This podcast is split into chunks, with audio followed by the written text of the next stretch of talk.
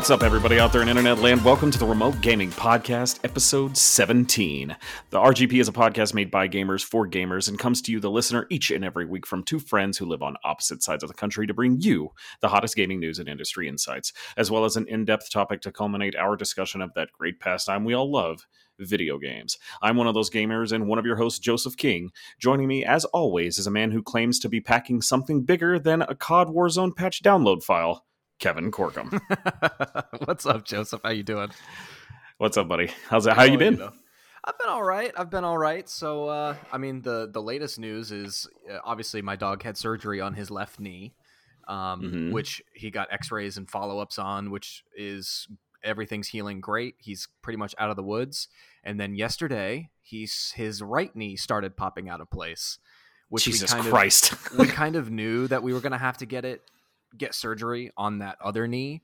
Um, it just on the you know they grade the knee from one to four, and he was like a two two point six on the left, so we got that done. But now his mm-hmm. right knee honestly is worse than than his left knee was at the beginning. It's popping out of place. I took him on a fifteen minute walk. That thing popped out three times. So uh, I called the doctor and we scheduled another knee surgery. So uh, that's kind of the the latest news. And I feel like you know, have you seen the um the TV show The Act? Do you know anything about that?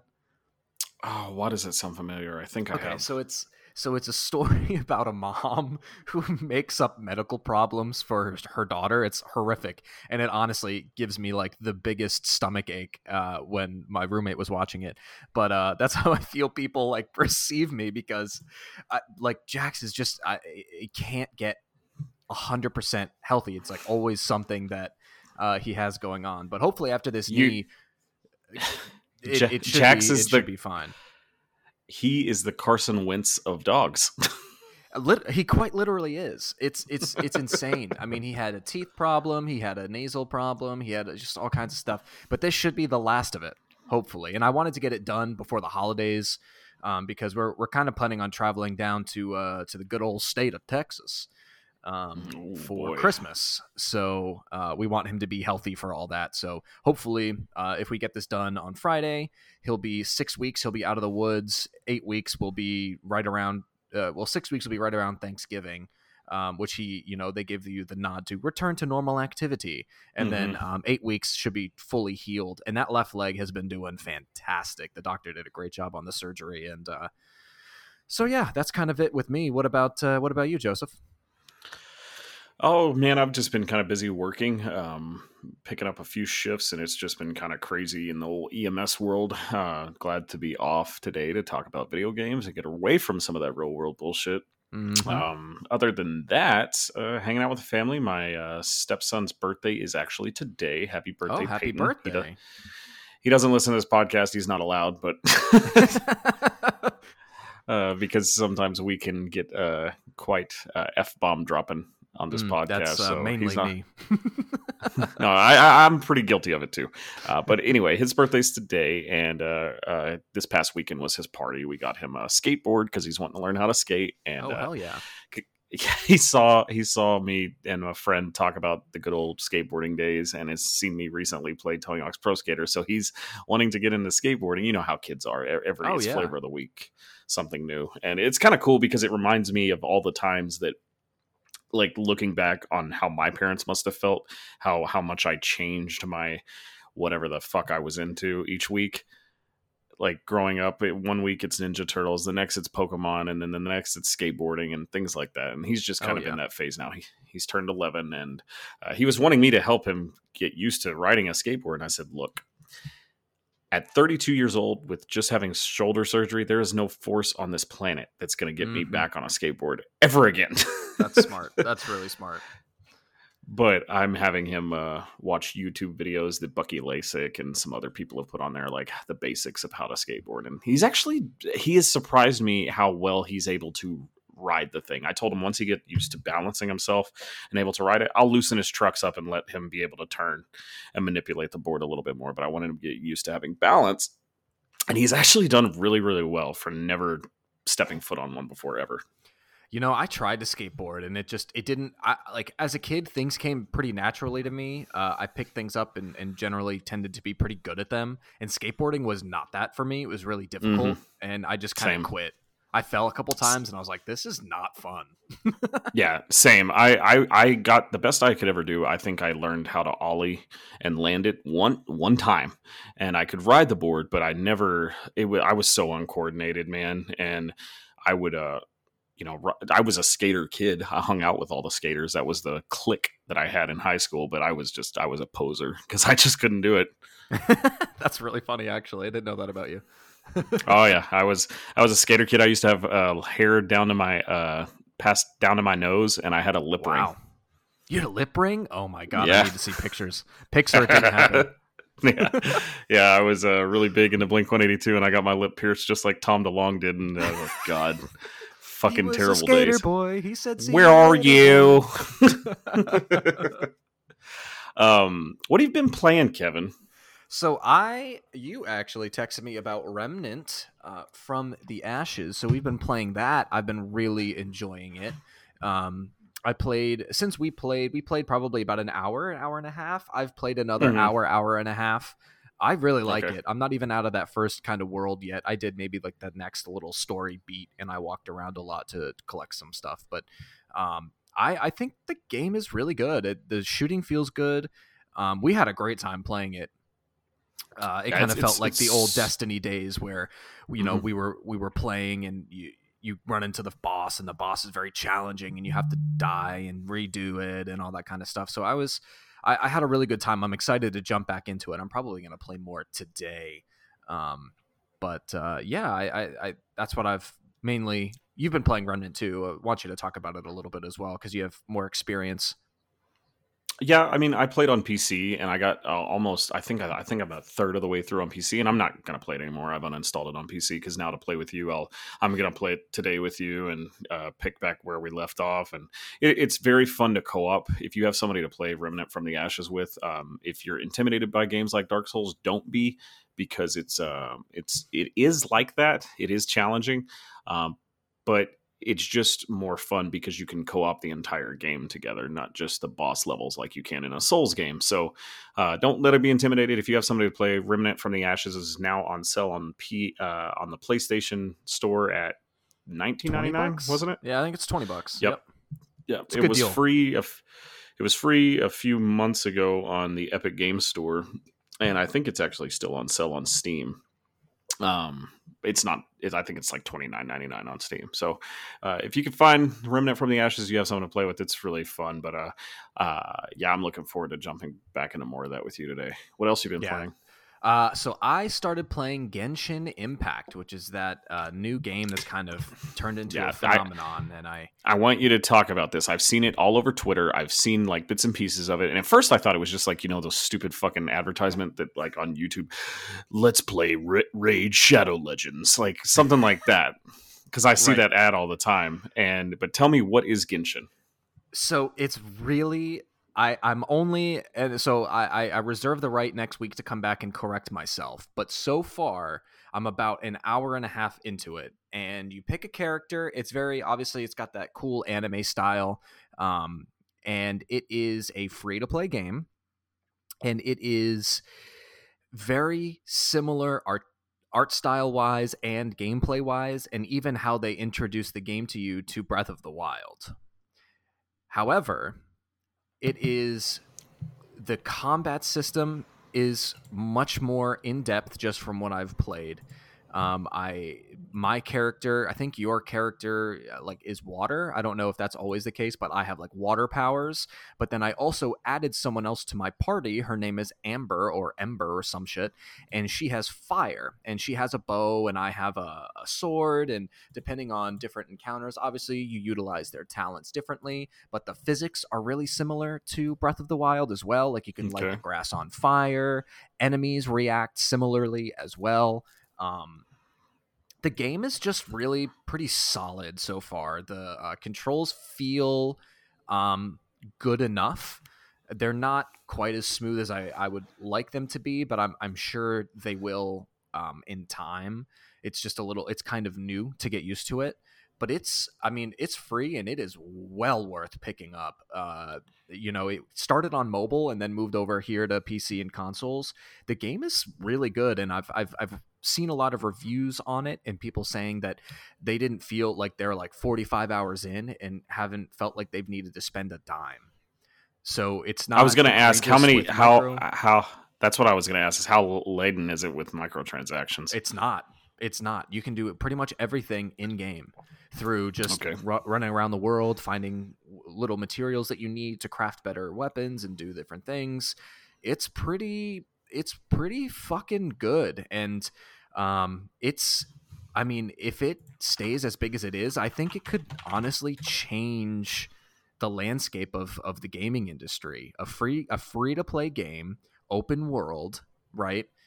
That is is deep, has a lot of depth, it's not riddled with microtransactions, and people are loving it and spending money on it because the experience is so good. Um, so I I'm really looking forward to seeing how this game progresses and how it moves forward. I'm really excited to play more of it because it's just a really good uh, way to unwind. It's not terribly difficult. The enemy encounters are, are not terribly difficult. It's it's a great palate cleanser type game. It's something that you can come back to. I'm feeling for a long time. I'm really I'm really excited to play more, uh, but it did make me want to play Ghosts of Tsushima a little bit more, um, just because it's open world and you know I've I've been meaning to dive back into that and and now this might give me kind of the um, the teeth to do it, you know, to really grasp in and finish Ghost and and do that as well uh, on the it side. Look, it it looks really cool. It's got like you said, it has that art style kind of of uh, the uh, Breath of the Wild. Um, it is very Japanese. Um, if you're not into, I actually think it's a anime Chinese developed game. Is it? I think Let's so. See. Genshin Impact. I'm almost 100 percent positive it came from a Chinese studio. Uh, called miHoYo Games. Um, sounds Chinese. It does, yeah.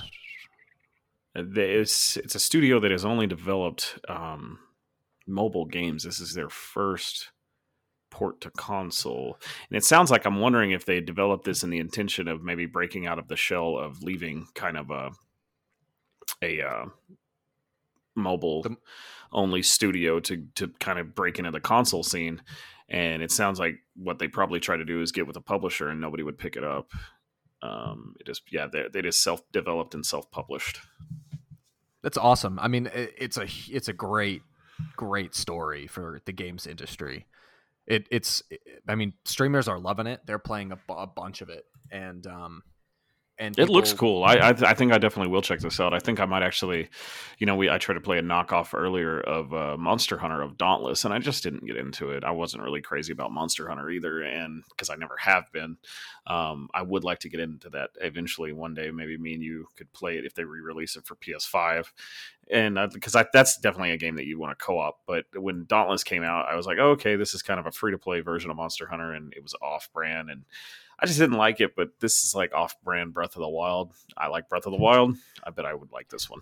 Yeah, and I don't like Breath of the Wild, and I like this one. So you, cool. you know what I mean? And that's I mean that's what I can say so far is that I'm autumn I'm already impressed with the depth it has compared to Breath of the Wild, which was kind of one mm-hmm. of my big gripes with it is that the enemies weren't interesting. I didn't I couldn't do enough. The weapons don't break. Thank God. Thank God the weapons don't fucking break. Ugh. So yeah, I'm I'm excited to, to jump into this. And the last thing I've been playing is um, Warzone Season Six. Been playing a bit of this. Um, they've got a new sniper that's just unbelievably good and strong. Uh, no hit scan. It's literally just point and click. No bullet drop. It's pretty fucking crazy.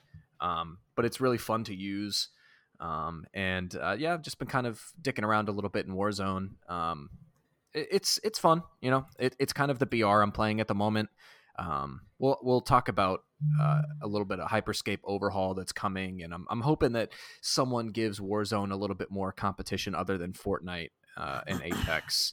Just there needs to be something a little bit fresh to put some pressure on Activision to kind of fix the bugs and get the cheaters out and all that kind of stuff. So, yeah. All right. I'm passing the baton to you. What have you been playing? Uh, like I said, we've been playing Remnant. I'm going to play more of that with you today. Um, yes. I have been kind of taking a step back in time. Uh, there's no, Shadowlands has been delayed, so that was the one game that I was waiting for, and so we'll talk about that in the news today too. Um, there's really nothing out right now. I'm like I said, I'm waiting to pick up Ghost of Tsushima until I get a PS5. Um, I have been trying to finish. Uh, completing everything to get the platinum in Metal Gear Solid 5, The Phantom Pain. Uh, this game came out in 2016. I played over 100 hours of it when it came out, and I kind of just teetered off. I'm very close to platinum. I've got 76% of the game completed now. Now it's just completing some of the missions that I've already done and doing all the secondary tasks. I have to find all the animals, and then that is it, and I will have the platinum. Um, nice. Once I've finished that, I've I've got like a few dispatch missions, which are kind of like these uh, where you send soldiers out on their own missions while you're out doing things, and they bring back resources and uh, things like that. I, I, have a few of those left to do, but for the most part, I'm I'm getting through it. I will get the platinum in this eventually. It's just taking forever. I looked at my playtime today, and I am at 134 hours and 57 minutes of playing Metal Gear Solid Five. Whoa. Um, once I platinum that game, I don't plan on ever touching this game ever again.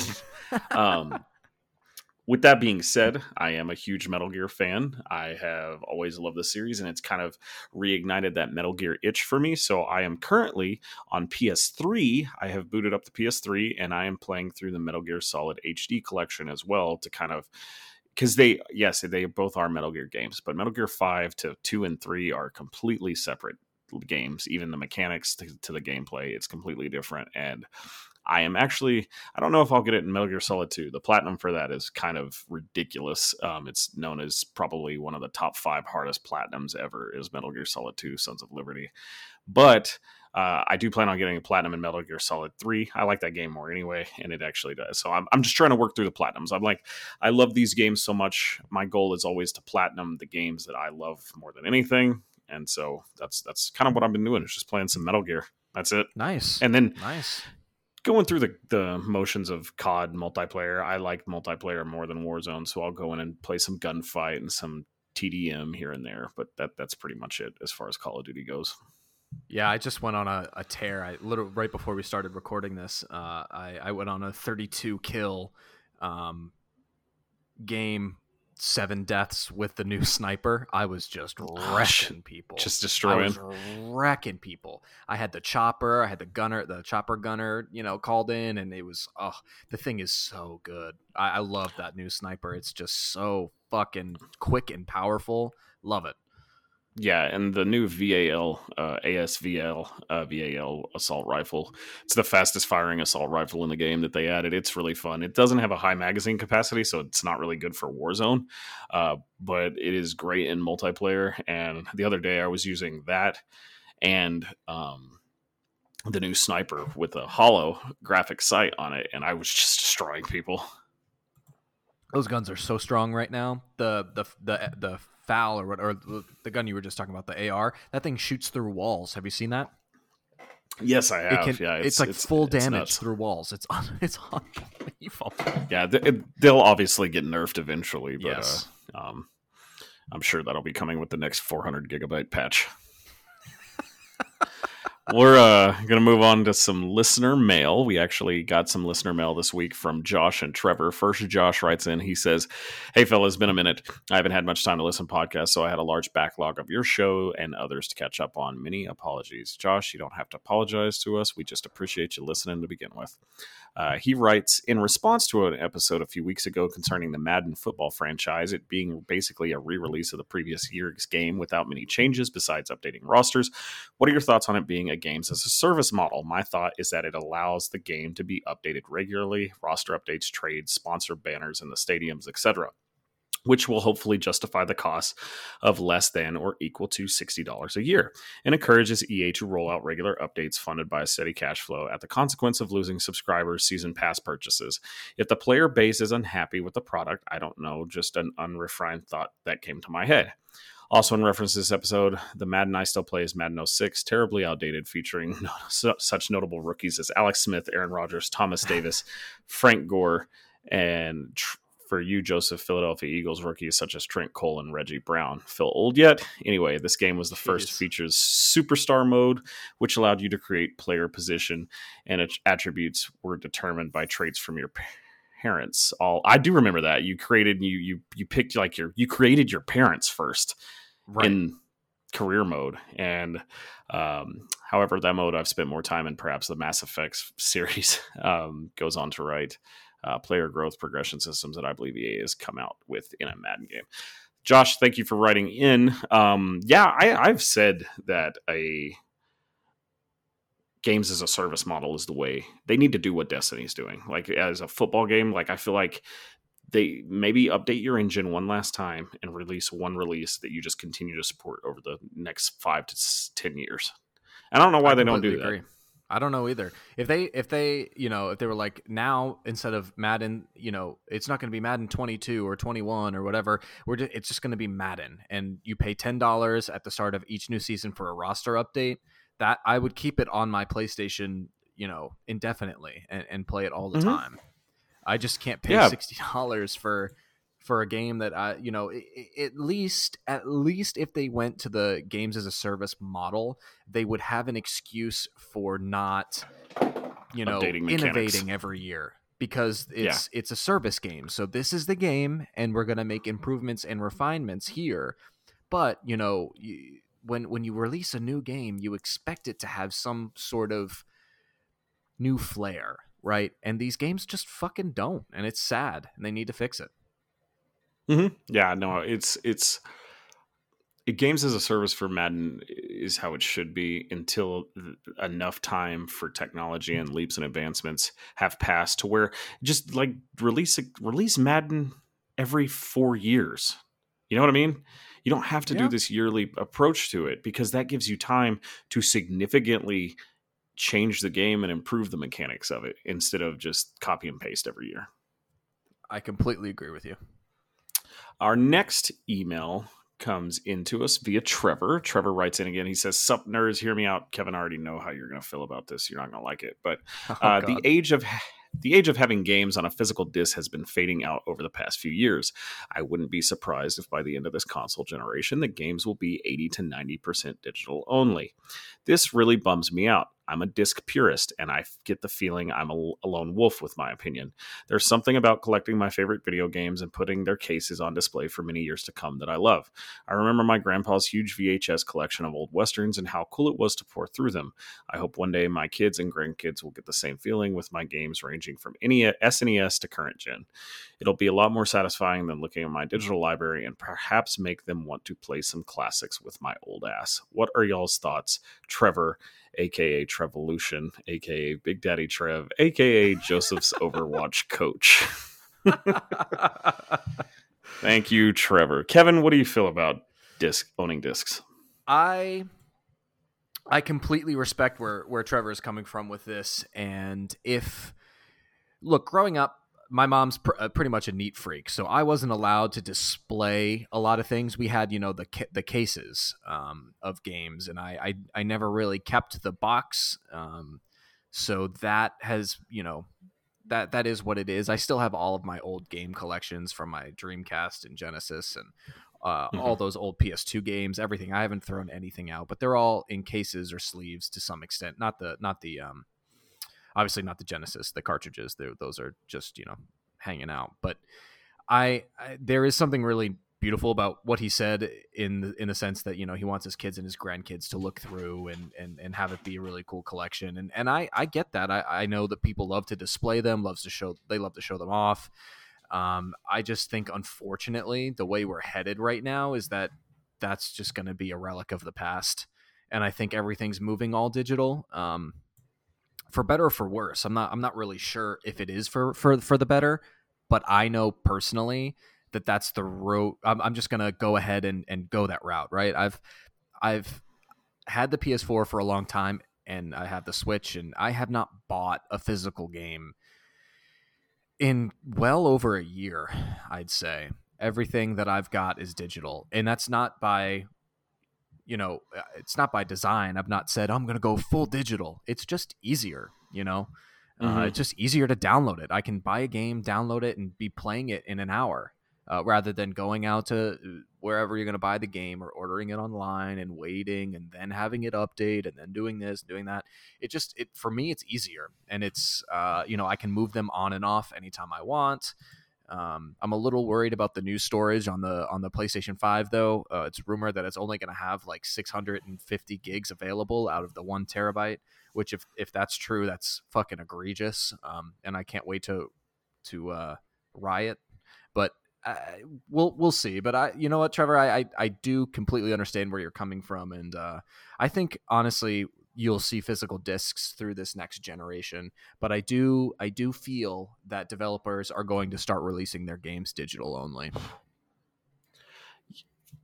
So I think I think that for the majority of this generation, everything major will be on disc. Um, the thing you're seeing, obviously, both of these consoles have a version that is discless, and um, I do think the future is going to be to where we don't get it on a disc because there's no point in it, right? When you get a game on a disc, a most games have DLC, they have expansions, they have downloadable content everything that all you're doing with that disc is just saying, "Hey, here's the license that takes you online to download the game from the store." It's nothing is stored on that disc anymore. That's just not how it is. Um, and you have to have the disc in place to play because it's the same as when you pay for it digital online you're paying for that license you have to have proof that you have the license and when you have it on disc that's that's why you have to insert it every time um, I do totally understand where Trevor's coming from. I completely agree with him. I used to like collecting all my discs. Um, once me and uh, my wife got together and we moved in, I sacrificed some space and things like that because she has a ton of movies and DVDs and Blu-rays, and so we I didn't have the space for the video games as much as I used to. I think the last game I bought physical was Dark Souls Remastered, uh, just because I had Dark Souls two, three, and Bloodborne all on disc, and so I'll probably get because um, I am getting the the disk drive version of the PS5. I'll probably get Demon Souls just to have all the souls right there displayed. So yes, I I do like displaying some games. Um, I have the Metal Gear Solid HD collection on PS3, and then I have Metal Gear Solid 5 and Ground Zeroes. So I like having those games that I've and I have all the Uncharted's on discs. So I, I, don't know. Like I don't necessarily go out of my way to collect them. It just somehow ends up that I do uh, for certain games. I do get physical. Um, let's get physical, yeah, physical, uh, physical.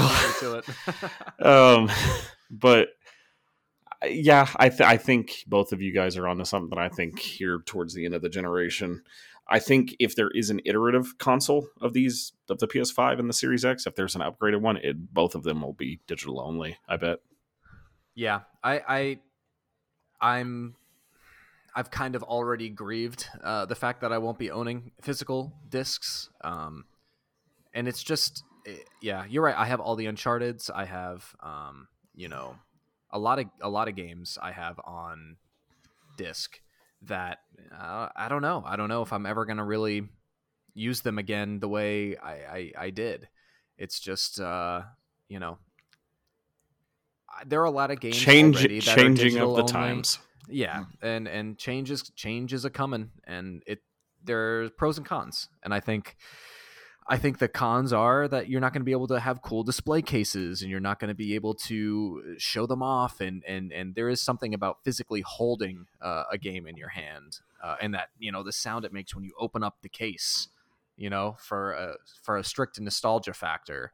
Um, yeah I don't know. Let me ask we'll let, see how me, it goes let me but... let me ask you a question Kevin. When is the last time you put a CD in a to listen to music Oh my god, never. I've I mean literally I Jesus, I was probably in middle school. Jesus Christ. yeah, I I probably last time I listened to a CD was maybe 2010. At least it's yeah. probably been over 10 years since I've put a CD in a CD player to listen to music. Um, because I had a Zune when those first came out. I had MP3 players. Um, and then I, you know, switched to Spotify launched in I think like 2012 or 2013. 11? 11? 2000 Yeah, some and I've had uh, my I've had my Spotify account ever since it became a thing. So and I don't listen to anything but Spotify. So yeah, it's it's weird. Like I th- what I meant to get with the point of that being is I think eventually games are going to be like that. When's the last time you really put a Blu-ray in to watch a movie? Yeah, I can't. I, uh... So I think I think digital is just the way it's going. We see it uh, the writing in the tea leaves with things like Netflix and Hulu and HBO Max and Disney Plus. Um, the, those are the things I, I subscribe to everything I just said. I did, there's no reason for me to have cable. There's no reason for me to have anything else. And um, yeah, I think probably games are heading that way eventually as well. Agreed. Plus, you think think about it. I mean, once video game companies no longer have to use plastic and and and make these things, hopefully it'll help out with the production cost of gaming. Yeah, and it will help the environment as well. There you go. Saving the world one video game at a time. Let's kick it over to the news. We got our first news story here. We have how many items do we have today? We have seven ish news items on the yeah. report today. First news item comes via VG247 of Dom Peppiatt. I hope I pronounced that right. Ghosts of Tsushima is getting its update. Its developer Sucker Punch has revealed that free game update Legends arrives on October 16th. Revealed earlier this year, Legends arrives alongside version 1.1 of the game on PlayStation 4 and introduces a slew of new features to the title. This update brings the launch of Ghost, uh, Ghost of Tsushima Legends, a brand new co op multiplayer mode inspired by Japanese mytholo- mythology, as well as excited new updates and new Game Plus for our single player campaign. In the online portion of the hmm. update, Ghost of Tsushima Legends, you can fight side by side with your friends, and you'll be able to play in a two player story missions and four player survival missions, as well as a raid that will release in the following weeks. Kevin, are you excited about this? Absolutely. I mean, this is fucking awesome. All this content for free it looks really great. The combat is so solid in this game. You're gonna be able to. We're gonna be able to run through it together. We're gonna be able to. It's it's gonna be huge. The raid is gonna be really fun. Um, the customization. Uh, there's like a one and a half minute video that PlayStation put out, kind of previewing everything, and every single thing I saw was like, yes, yes, yes. It. They're just they're adding really good quality of life updates not only you know for the new multiplayer but for the the regular base game as well. Um, one mm. thing that's a little annoying is is the way you have to manage your outfits like your equipment and stuff in game and now they're fixing all of that by just letting you have custom um, like essentially custom outfit loadouts. Um, so you can just switch between them easily. Um, yeah it's sucker punch is knocking it out of the park and i cannot wait to get my hands on this multiplayer. I'm, I'm honestly more excited for the multiplayer than I am to jump back into the single player, uh, just because I think it's going to be really fun and expansive. And I think the community of gamers who are going to play this game are going to be fantastic. Um, you know, you're not going to get a bunch of shitty Call of Duty players, you know, who are just trashing people in the lobby. I think you're going to get a really good um, bunch of people playing it involved and spending hopefully hopefully spending money in game to support these developers because they deserve it. Yeah I, I know i had said that i'm going to wait till ghost of tsushima comes out for ps5 but so far there is nothing that has been released that says when and even if i mean it's coming to ps5 uh, they haven't even stated it if it is and i'm sure it will but you know, this update alone might make me purchase it a little bit early to burn through that campaign so I can play with you. Yeah, it's uh, I'm very very excited about this. What's up next, Kev? All right, this is very exciting news. Need for Speed Hot Pursuit Remastered drifts out next month. This comes from Natalie Clayton over at PC Gamer. Time's up. That Need for Speed countdown just ticked off its last second with the official announcement of something that we all kind of knew was coming a remaster of decades old Cops and Robbers Car Chase Need for Speed Hot Pursuit. It's worth noting this isn't a return to the 1998 Need for Speed 3 Hot Pursuit or its known 2002 sequel, which is my favorite. Rather, this year's remaster returns to the 2010 remake's Seacrest County for high speed chases and asynchronous competition with full crossplay. Racing off next month, remaster launches with every every piece of Hot Pursuit DLC content that was locked out of the original PC game's release. Cross platform multiplayer has been introduced, and a whole thing has been given a facelift. Um, it's hardly the uh, it's hardly the most groundbreaking visual overhaul, granted. Remasters still will run at 4K 60 FPS with higher resolution textures and shadows, longer draw distances, and busier environments. The remaster will also boast some smaller new features, including new car colors, achievements, and improvements to the photo mode and gallery. This is really good news. Um, I love the Need for Speed Hot Pursuit. That's it's my favorite. Um, it's my favorite version of the Need for Speed games. Uh, I just really like the way they play. I love the whole cops and and robber type type deal. Um, I'm I'm very excited about this. I'll probably pick it up uh, day one, honestly, um, depending on finances. But I, I, I love the, I don't play a lot of racing games, but I played the 2002 version of Need for Speed Hot Pursuit. I think it was Need for Speed Hot Pursuit 2 was the one that came out in 2002. I probably played 200 hours or more of that game. I loved it.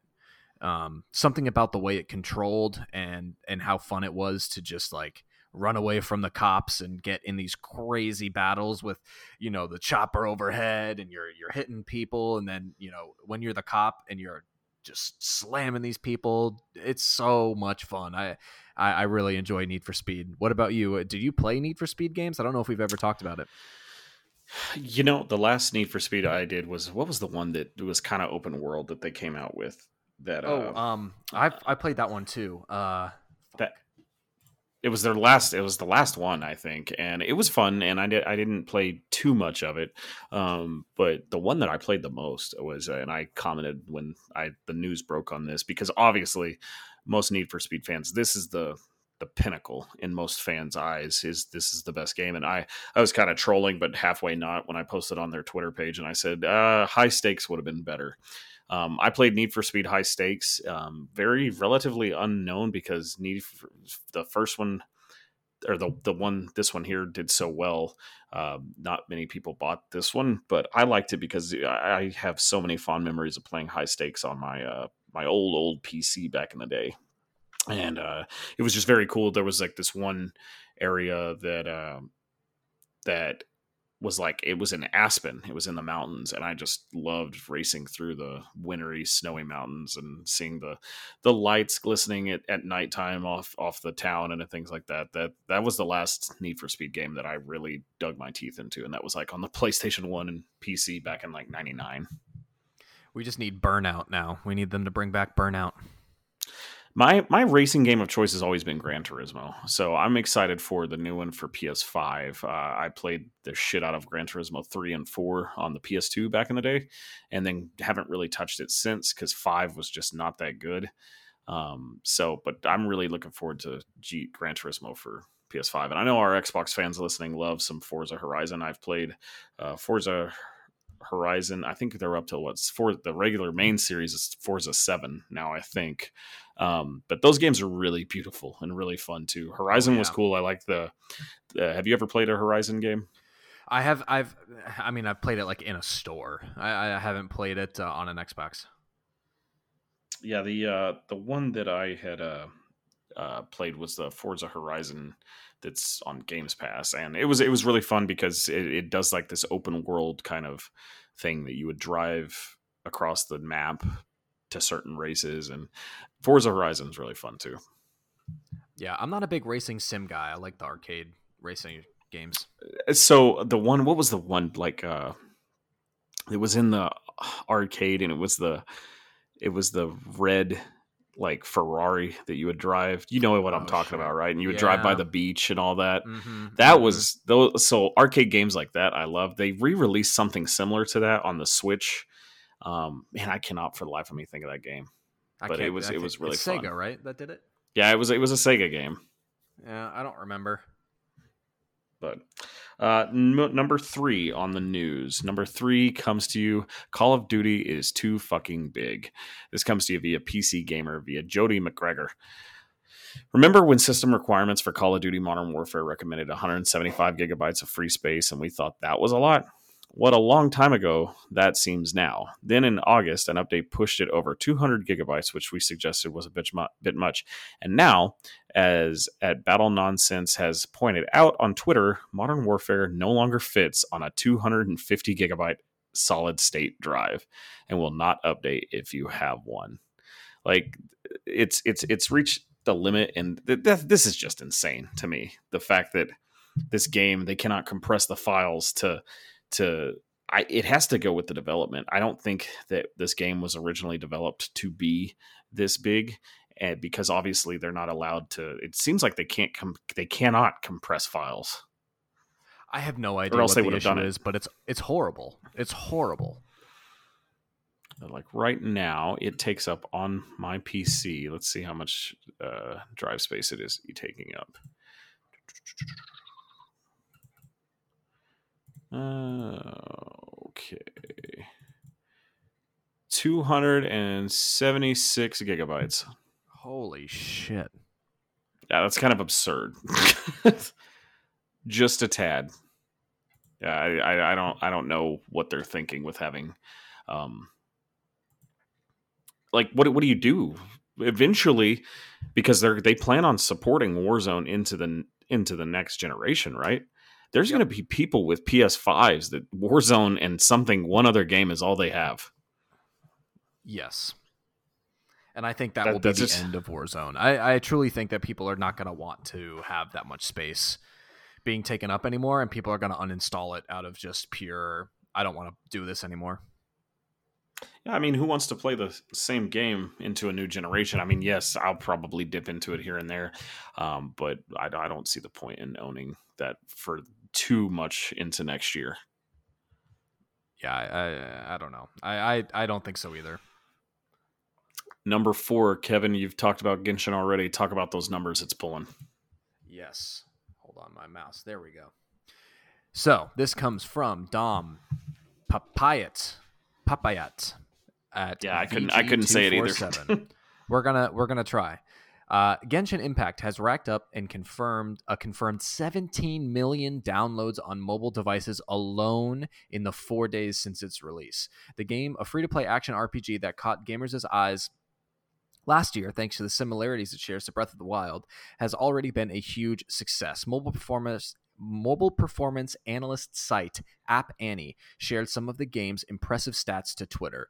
The analyst states that the developer miHoYo has achieved 17 million downloads on mobile alone.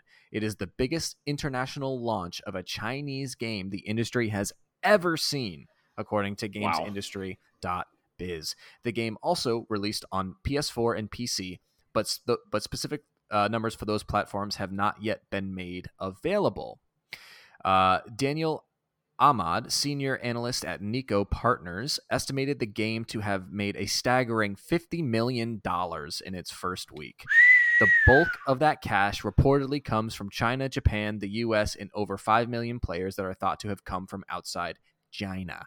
Word of mouth about the title continues to spread thanks to a series of accessible features, cross progression, co op, and more. Besides, it makes sense that we all see a game grow even bigger in the days and weeks to come.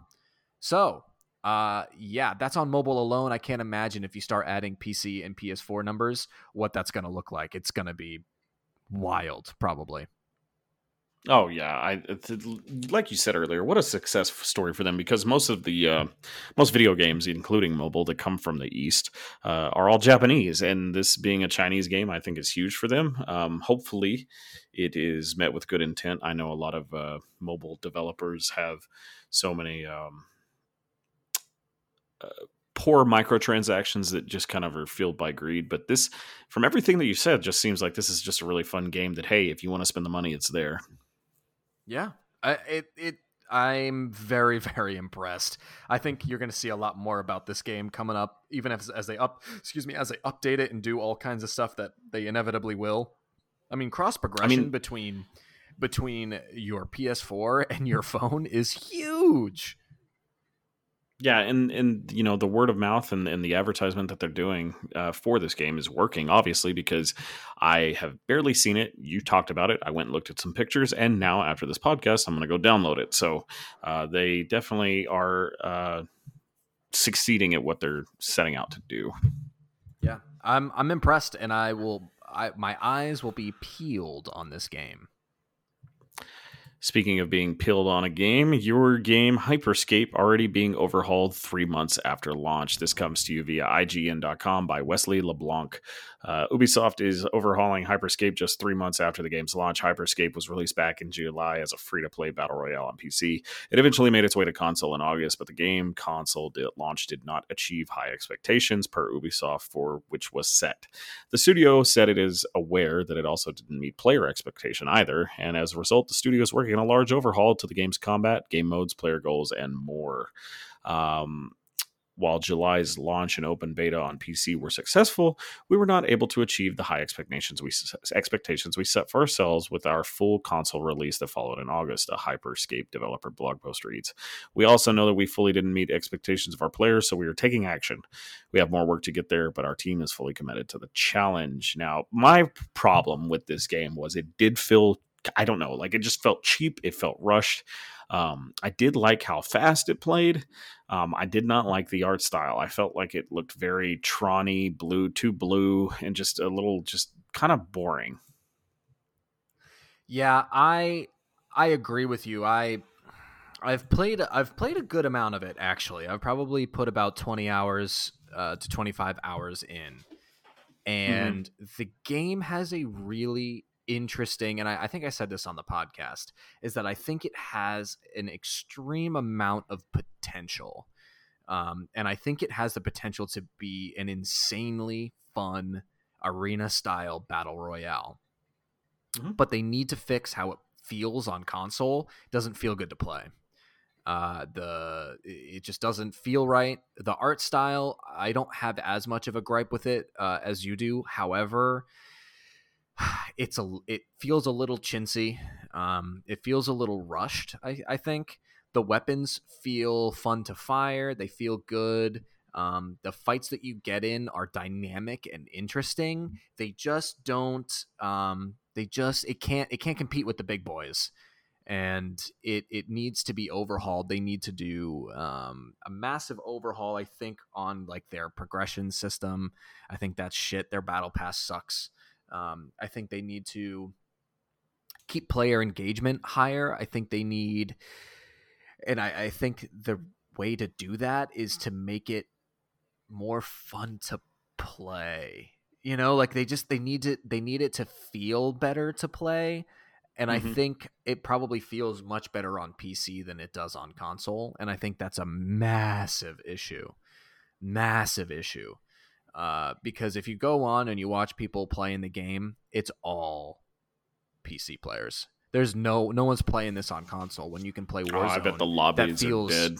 Oh yeah, I can't even imagine. I literally uninstalled it today um, before I even put the article in because uh, I was just cleaning up room on my PlayStation as one does. But it's it's unfortunate. It really is unfortunate because I, I, I think the game is solid and um, well, I think the game has a solid foundation. Let me correct that. And I, I think it could be something special.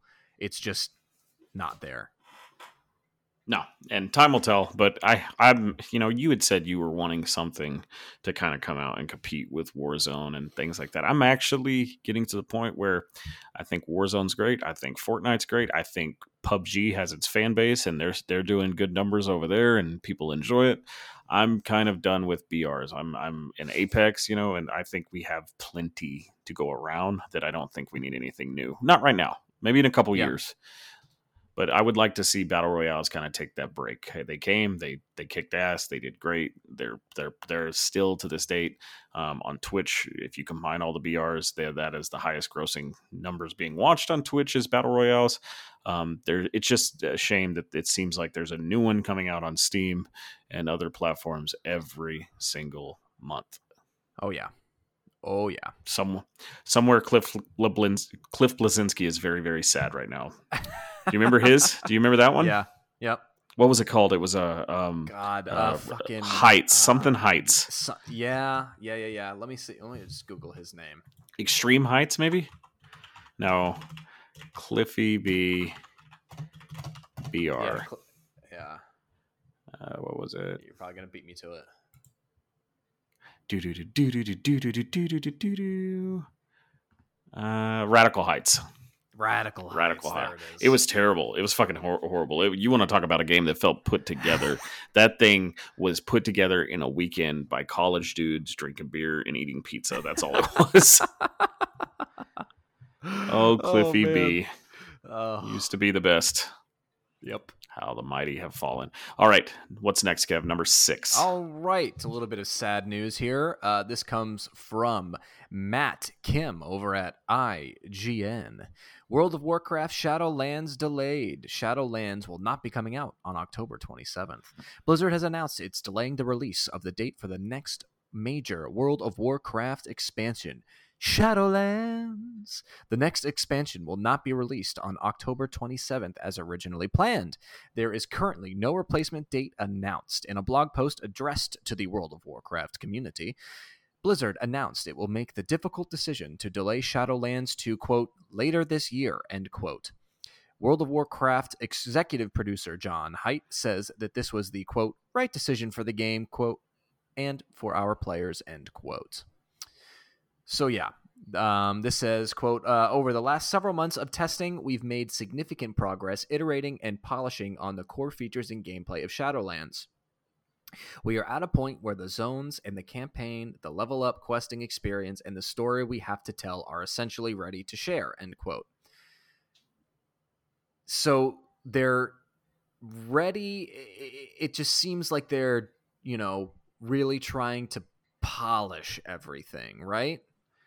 Which I'm I'm happy for because Battle for Azeroth did not receive this much treatment to it pre-launch. Um, a lot of the community is pretty upset about this, but as long as it come launches before the end of the year, I think I think it's fine. Um, if if this expansion changes kind of the meta and the way the game is played and and so many things and offers what it's promising. Uh, it is like i said we may be looking at a future where they're testing the waters for wow 2.0 i don't know.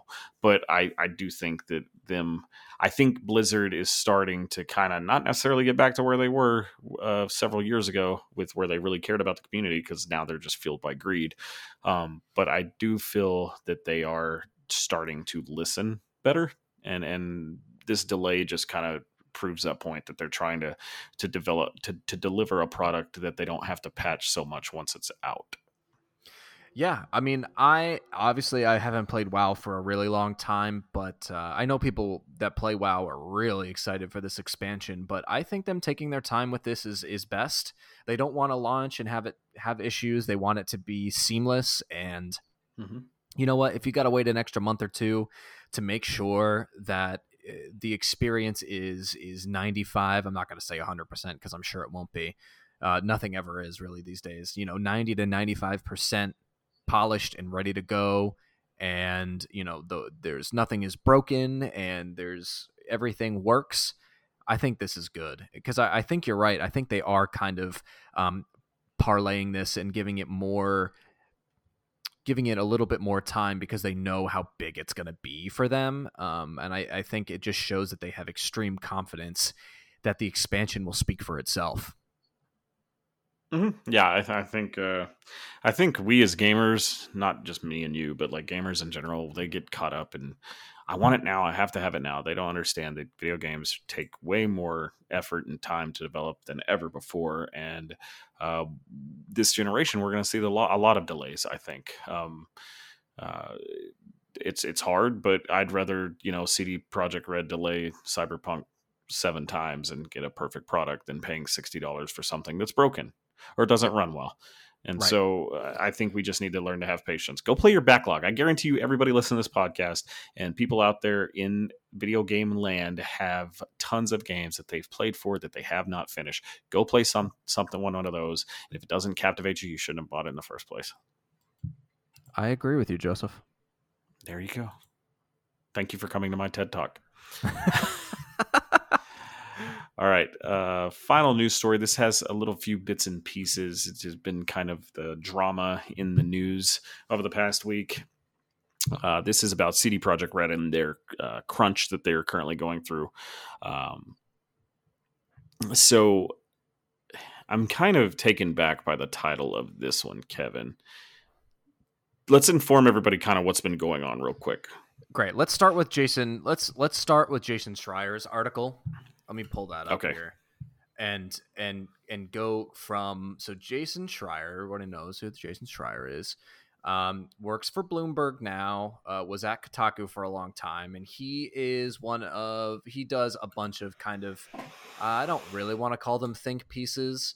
Um, he he breaks he he breaks he breaks gaming news. Right, I'm trying to be as um, non-biased as possible. Yeah. So he does. He's really the only journalist left in the games industry, to be honest.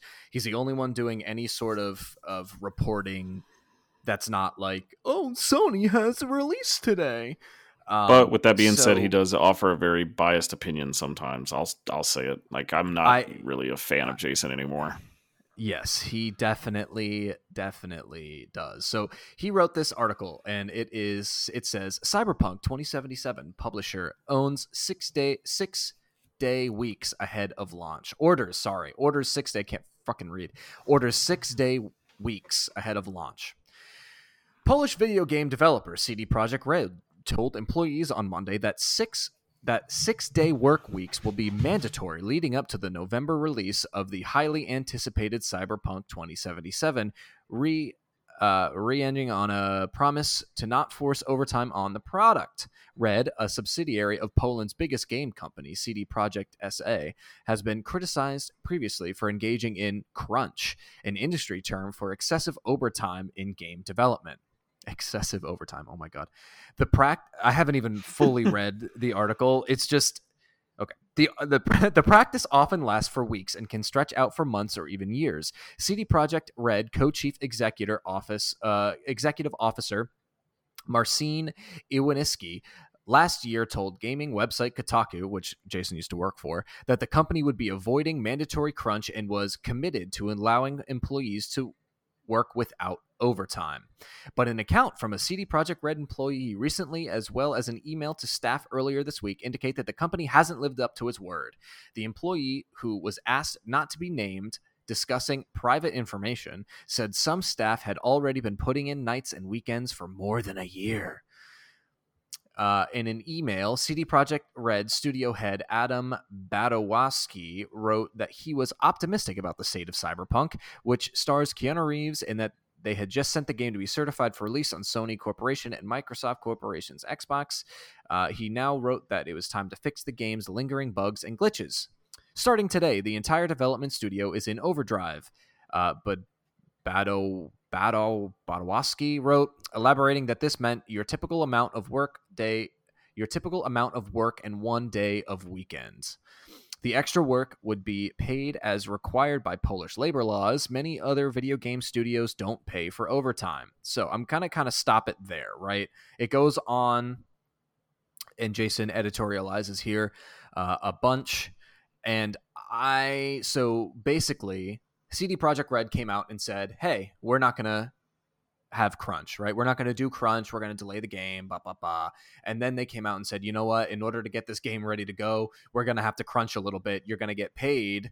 Um, so for the next five to six weeks, right, you're going to have to work an extra paid day. Um, and then the latest development after that, well, not a development, but someone spoke out from uh, CD Projekt Red. It's a developer and his quote is Uh, let me find it here. I can only confirm what Adrian something wrote. Even if there are situations he described, it is my experience that game dev has relative solidarity in this respect from top to bottom. Regardless of his position, I must disappoint you. Game dev, dev, managers are not the proverbial capitalist exploiters who count money while smoking a cigar and look at the fragile developers from time to time. However, this vision does sound picturesque. So there are kind of two schools of thought here, right?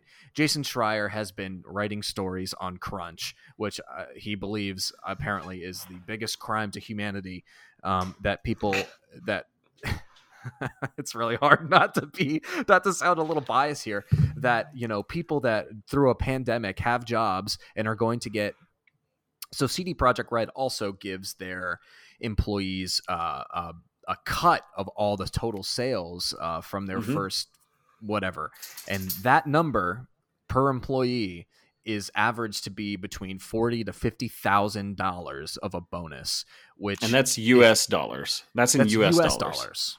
And so the average you, medium household income in Poland is five thousand dollars it's unbelievable. Like these guys are making an insane amount of money working for this developer. I highly doubt any of them are really that upset about working more paid days when they have a huge bonus coming their way during the middle of a pandemic where jobs have been lost all around the world. It's pretty to me, I guess the biggest issue that I have with it is that Jason Schreier it, it, pretty clearly to in my opinion, uh, silences anyone's voice that does not agree with him. He does not hear any other perspectives, as even if they are respectful. He truly believes that he sits on a mountain of morality, and he what he says goes in the gaming industry.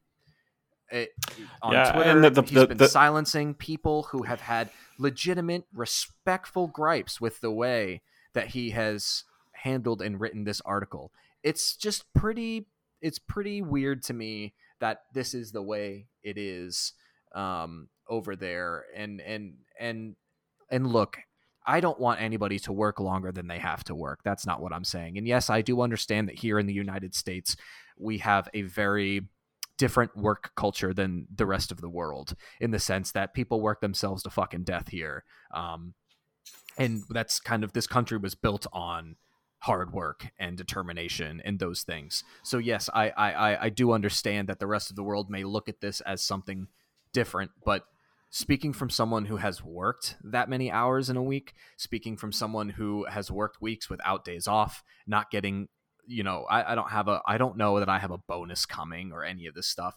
I'm just working this much to keep my head afloat and and to see the, I mean it's just it's a little egregious to me personally looking at this and being like okay so they've got to work let's let's say worst case scenario they work an extra 60 hours you know over the course of it's 10 hours a week right? Let's say they got a 10 hour workday because you know things are so horrible over there apparently.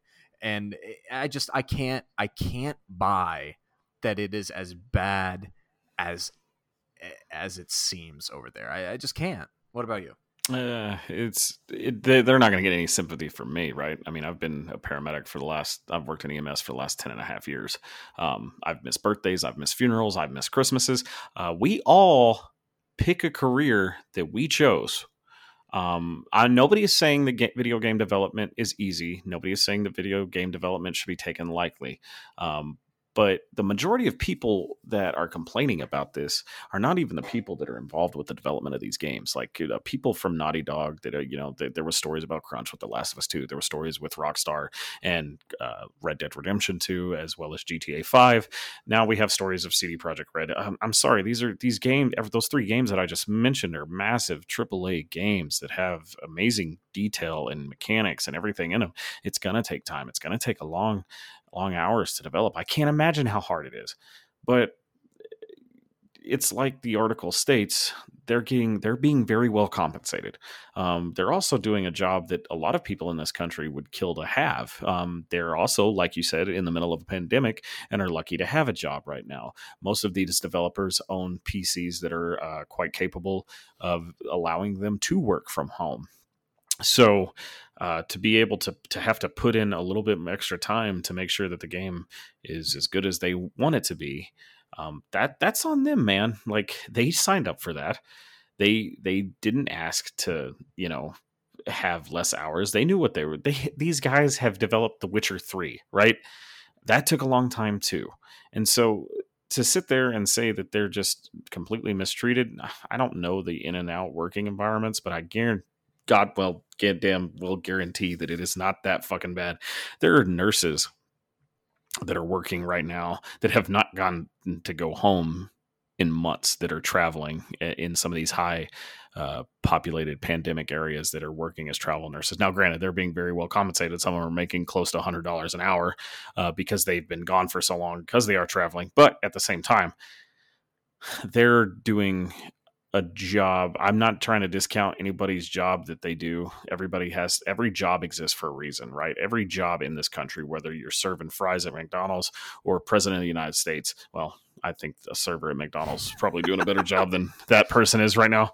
But my point is every job has a purpose, and I'm not trying to demean anybody's job, but let's chill the fucking brakes about bitching about making video games during a pandemic. Please. That's all I, mean, I ask. So, That's all I ask these guys you when you go into the games industry you know that crunch and long hours are a part of the job. They come with it and you know the argument would be well kevin they don't have to be. And it's like well okay but let's think about so many other careers and so many other jobs where you know it is part of it because there's no there I, I when i was in new york and i was catering not the same but I would work 16 to 20 hours sometimes if I left the city to cater an event outside of Manhattan. I would drive. I would drive a pass a 15 passenger van at around six o'clock in the morning out to Long Island, and I would be there until about three in the morning. And I would drive back, and as I drove over the Brooklyn Bridge, I would see the fucking sunrise with 15 people sleeping in the back seat because we've all worked this really long day. And you know what? I didn't complain because I took the job and it's part of the job. If you want to make the money and do the things and work in a catering industry in New York, you have those days where you work 20 fucking hours and you get fed shit and you're treated like crap. But you know what? I made a good penny that day. And and it's just I can't I just I can't I can't get behind it. I really can't. I would hate to see if Bloomberg and I've worked for Bloomberg I've I've worked extensively in the Bloomberg building in New York, so I know how they run their business. I mean, there are people there when I'm in. I would get in at five, four thirty in the morning sometimes to open up for breakfast and different things, and there were people there working already. And then you know what? I'd be leaving around six, and I'd still see those people there. It's an eleven hour day. You know what I mean? These people work really hard at companies all around the world. It it I it's pretty it's pretty incredible to me that this this level of kind of I don't want to say ignorance, but it's it's definitely choosing to not see it see a story from all sides. And I'm not I don't want to force anybody to work that that doesn't want to, right? But at the same time, come on people, come on. Uh, it's it is it is ignorance because it's totally like not respecting what is happening in the world right now. Like, who gives a f- like at the end of the day, who gives a flying fuck if CD Projekt Red gets delayed uh, or uh, Cyberpunk gets delayed? Who gives a flying fuck if CD Projekt Red is working an extra day a week to help get this game go gold? Which, by the way, it is gold now. Last week, hey, guess what? They're done working on it.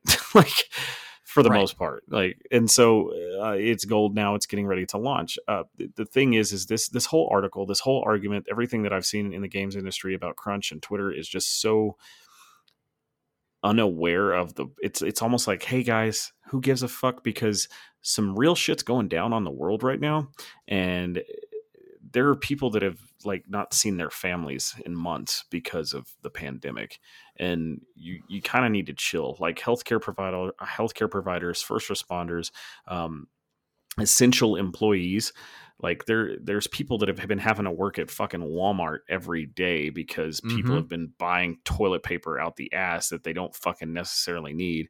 And there's yeah. people working at Walmart making 10 something dollars an hour that have not got to go home and that are working 14, 18 hours a day. I don't want to fucking yep. hear you bitch about making video games. I'm sorry. I don't either. I just don't. Yeah. I, I, don't I have no respect it, for those articles at all. And Jason Schreier, like, he's like, oh, congrats to the hardworking. Uh, uh I hope that you're well compensated for this game going gold. Like, he's still like p- fucking beating a dead horse over here. Like, shut the fuck up. Shut up. Yeah. Because you're you're you're contributing to that problem. You're the reason why people are talking about it. You're the reason why we're sitting here talking about it on podcasts where it's really not that big of a fucking deal. People are asked to work and people it just it just seems very off base and out of touch with reality of what's going on. Any any other time, sure, if you want to talk about that, we can have these arguments, right? Like back when Rockstar had the thing with Red Dead Redemption 2 and Crunch we weren't in a pandemic yet. So, yes, you can have that argument then, but to have these arguments when people are literally dying and busting their ass to keep people from dying is kind of fucking stupid. Yeah, it's it's tone deaf. It's tone deaf for sure. It's I mean, incredibly the, tone deaf. At the base, at the base level, it's tone deaf. I, I believe. And I, I know that Jason Schreier is wrapped up in this world and he just wants to break news and, you know, and expose I get it. He's, do, he's doing his job he's doing his job. But the thing that people need to realize, um, the majority of video game players are uh, there's a lot of healthcare providers, there's a lot of first responders, there's a lot of essential workers that use video games as a release from the bullshit that they've been having to deal with for the last 18 months. And you sitting there reporting about how the people that make these games aren't getting treated fairly and they're and they're and I'm not trying to take away from that, but it is incredibly tone deaf to the point that it's like, hey, I just want to play a video game. Can y'all shut the fuck up? And you know what? We haven't really heard a whole lot of C, uh, a lot of CD Projekt Red's employees come out even anonymously no. and say, "Hey, it's really bad here." No, they're like, yeah. "Guys, we're working on a game that's going to be one of the best games of the generation. It's going to be something that people have been waiting for for years for. Our next installment. We have we are a highly heralded studio." and we've been working our ass off and we want to they want to make sure the game comes out and is polished and is as good as it is and you know what i just you're going to have that on your resume forever. You're going to be, mm-hmm. if you don't mm-hmm. like it at CG, CD Projekt Red, guess what? You can go somewhere else and say, I worked on fucking Cyberpunk and I did this and here's my work. And just about any game studio is going to want to hire you. Absolutely. There are people that are going to be making studios because they have on their resume that I was the art designer for CD for Cyberpunk 2077. Like, do you know what I mean? That's what happens. That's how that's how CD Projekt Red got started. There were people working on other games that branched off and made these great studios. So this game is going to not just birth uh, opportunities, it's birthing jobs. So shut up. Yeah. Ugh. So, Al, that is it for the news. I think we've vented enough about that. uh, so, uh, Jason Schreier, you can eat our shorts. We're going to move on to our main topic. Doesn't matter. He's never going to hear this. So, and even if he does, eat my shorts. yeah, fuck him. Okay, so we're going to go into our topic of the show, and uh, me and Kevin originally were going to talk for about forty-five minutes on um, the first next gen game that we're going to purchase. Uh, we're still going to do that, but there was some uh, breaking news on Twitter yesterday, and it's kind of been developing over the last couple of days, and you may or may not be uh, pertinent to it. Um, Rooster Teeth is one of the biggest, uh, I would say, internet communities out there um, as far as like gaming and pop culture goes. Wouldn't you say, Kevin? Yeah, they're probably the biggest, right? They're definitely up there. I know uh, Penny Arcade has a huge following because of PAX and things like that. And um, Rooster Teeth, for those that don't know, is based out of Austin, Texas. Burnie Burns, um, there was another guy, and then Geoff Ramsey from Achievement Hunter basically started Rooster Teeth many many years ago, and it it is a uh, it's actually a subsidiary of Warner Brothers. Um, and they have multiple, I guess, branches as you would call it. Rooster Teeth kind of they they tackle like your pulp pop culture and things like that. They do they have different types of podcasts. Uh, they used to do what I think one thing that a lot of people in the gaming community might remember Rooster Teeth from. They started the online series Red versus Blue. And for those who don't know what Red versus Blue is, it was a um, a animated Halo. short yeah animated short set in the halo universe uh, because if you if you're familiar with playing halo uh, there's the red team and the blue team. And um, oh, when you do the spartan online play. And so they, they started with that making funny videos and that's kind of how it popped off. Um, they also have two their two main branches uh, uh, that both actually deal with video games. One is called Funhaus and the other is called achievement hunter uh, Achievement Hunter is normally headed up uh, by guys like uh, Geoff Ramsey, uh, Ryan Haywood, um, Michael. What is his last name? They have quite a few guys, but those those are some of their main guys on Achievement Hunter. And then uh, for um, Funhaus, you have guys like Adam Kovic, Lawrence Sonntag, Bruce Green, although those latter two have left, uh, James and Elise Willems. Uh, Elise Willems, uh, formerly of Game Attack. Um, there was some news that broke yesterday on Twitter um, where Ryan Haywood was involved in a scandal to where, and with the details that we're about to give, um, we're going to ca- kind of keep them to a minimum because things are kind of getting it's crazy out there on the internet with Reddit and separating fact from fiction. Uh, but Ryan Haywood was uh, recently involved in a scandal that got publicized where he uh, this was this incident took back in place in 2017, and he was basically sexting a fan who was 17 at the time of the incident and he was 38 years old he of course is married uh, was ch- basically practically cheating on his wife. Uh, there are allegations out there that he may or may not have had sexual encounters with multiple fans. Um, like I said, I don't know what is all fact from fiction. Um, and also, at the same time that this was happening, uh, Adam Kovic of Funhaus, uh, there was a snap, uh, release snaps on 4chan. 4chan, right? That's how you say it? 4chan? Yes, 4chan. Yep and it was that's kind of like the big leak website. Uh, it can get pretty crude Horrible. from things I've heard. yeah, it's like probably like the deepest, darkest back alley of the internet is 4chan from everything that I've heard about it.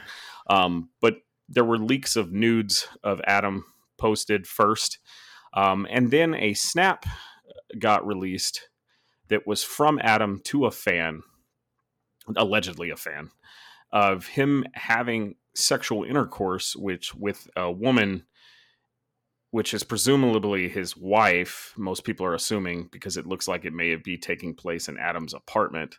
Um, but the camera is set in such an angle that it's it's believed that she did not have consent to this being filmed. Um, there were derogatory terms directed to the person he sent this to. Um, and basically he he did this without his wife knowing uh, since the, these allegations have came out, Rooster Teeth, as of yesterday evening, uh, posted a statement on their Twitter, and they both uh, Adam Kovic and Ryan Haywood, both long-standing members of Rooster Teeth, have been fired and let go. Uh, Rooster Teeth put out this statement that states.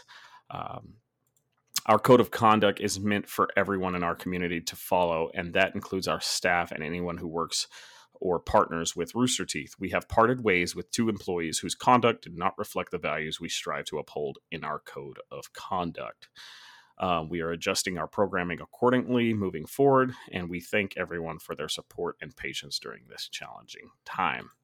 Um, we bring this up tonight as part of the podcast because it, it's not so much as dealing with video games, but it is part of a gaming community. Uh, that's mainly what Rooster Teeth is. They hold a RTX event every year uh, down in Austin where uh, they have many panels, many millions of fans come um, to kind of give you numbers of how big these channels are.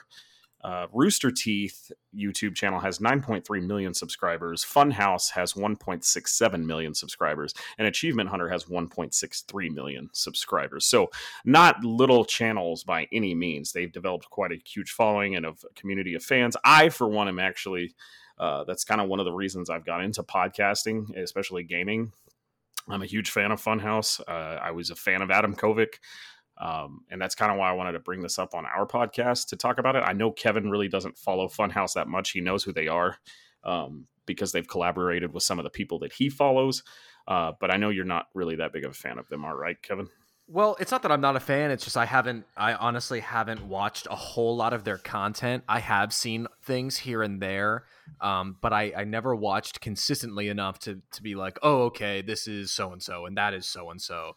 But I do. I did for a long time follow a lot of the uh, the content on Kind of Funny, and I know Kind of Funny does a lot with Rooster Teeth, and they're even help they use their website and stuff like that for merch I, I, don't know exactly how that agreement works but they have some sort of agreement with rooster teeth so um, yeah one of the one of the subsidiaries to uh, that fun or the Rooster Teeth tried to create. Um, it still exists, but I think they've kind of backed away from it uh, because their own channels do so many videos that they stopped putting them up there. But they used to put they used to have what's called a Let's Play channel, and they invited Kind of Funny to be a part of the Let's Play family. Um, for those that don't know, that's pretty much how me and Kevin became friends. Um, if you're new to this podcast, me and Kevin have never met in real life. We've met through an internet community. Uh, we used to be fans and and I, I, guess for the most part, we still do respect the kind of funny community. Um, we've kind of drifted apart from some of the ideals that they uh, cherish and things like that, but it's not like that we have any ill will towards anybody in the kind of funny community or any other fan base. But that's how we met, and um, kind of funny is a subsidiary of their Let's Play community, um, gotcha. and what that means is all their all of Rooster Teeth subsidiaries were allowed to put videos on the Let's Play channels of all their video games um, and kind of funny was in that. Um, but yeah, Funhaus be- added became with them after they left. Ad- uh, Adam Kovic, James Willems, Bruce Green, Lawrence Sonntag. Um, they used to be the found. They were the founding members. Uh, Bruce and Lawrence have since left Funhaus, but they started Funhaus from. Um, uh, they used to be on, on, a channel that is actually now revived, but owned by Rooster Teeth, but it used to be owned by Machinima called Inside Gaming. It started with Adam Kovic, uh, was a big fan of Halo, and started a YouTube channel called Inside Halo that was a subsidiary of uh, Machinima and evolved into Inside Gaming, and then they moved to Rooster Teeth and became Funhaus. Uh, it's been they've been Funhaus, I think, for the past five years. I think they started in 2015. No, 2014 is when they started, and um, I've been a fan ever since. And if if you're listening to this and you don't know who Funhaus is, you should go look them up. They're really funny. Um, the sad thing is, most of their funny stuff involves a lot of the people that are no longer there now, including Adam Kovic, uh, for these reasons. Um, but this is just kind of the thing. The topic I wanted to bring up, Kevin, is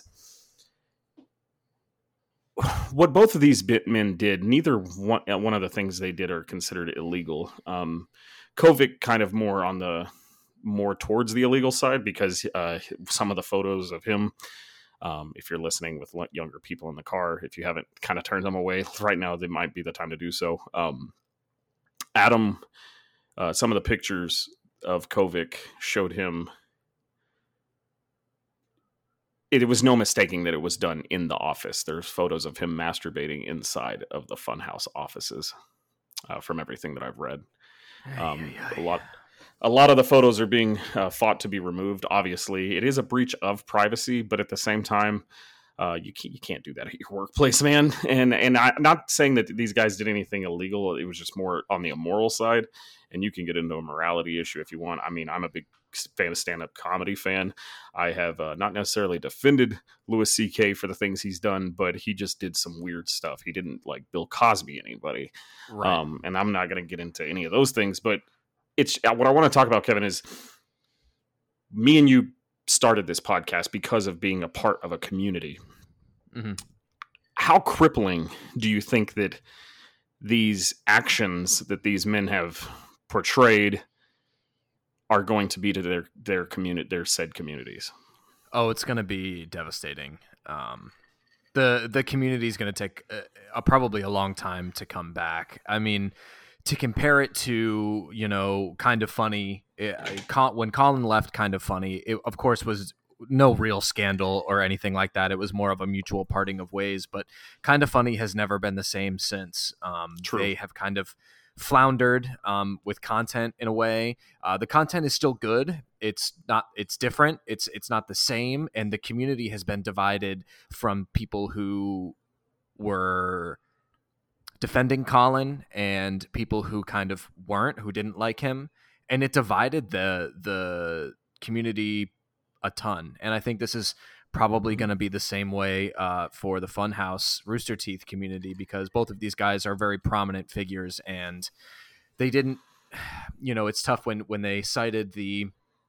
the code of conduct for their community and they said that extends to us. Uh, that you know that shows a pretty a pretty intense ownership of um, of what they believe and what they stand for and I I, I respect that um, I think that's that's huge and to these guys who are doing stuff like this um, when you're when you're a personality when you have a little bit of power when you have um, a voice and people will do things for you or to you or whatever the case may be um, because of the money you make or the influence you have don't be sending your your photos um, out places it's just a just a terrible idea if you're going to cheat on your wife don't leave a paper trail like that don't i mean yeah. it's just and, and we're it, not it, trying to tell people how to cheat on their wives or anything but this was no. just for all intents and purposes not intelligent by if you're going to take photos guys. of yourself in your place of work, I mean, this shit is just it's so it's so stupid.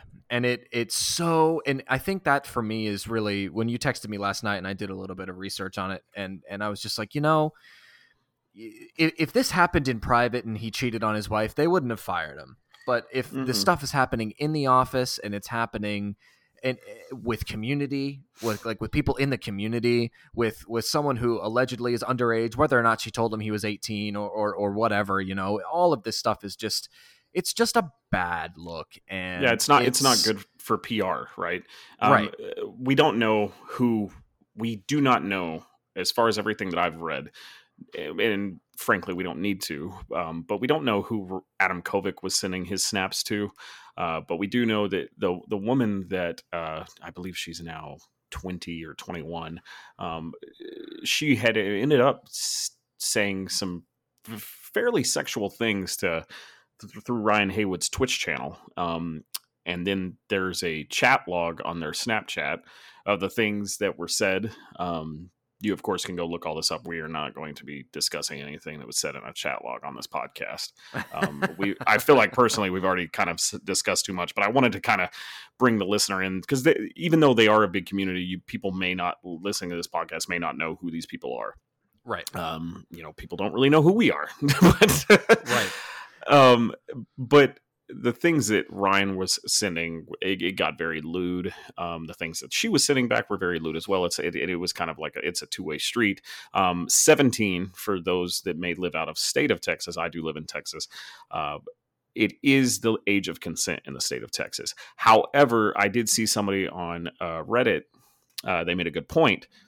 If nude photos were sent, it is illegal to have photos of nudity. Underage. Underage of 18 yeah. period across the glo- across the united states.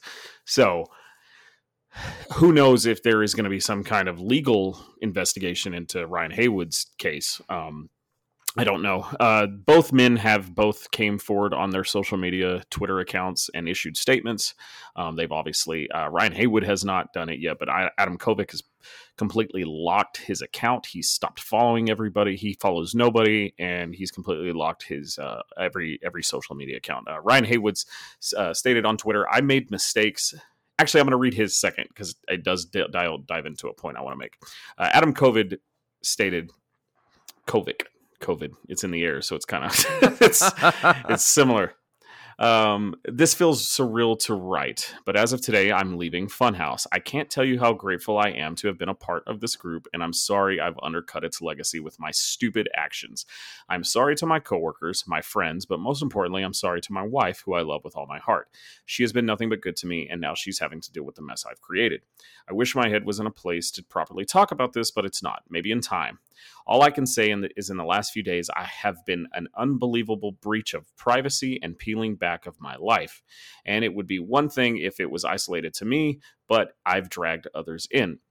I've destroyed long friendships and upturned the life of the most incredible woman I know. Healing takes time, and these scars run deep.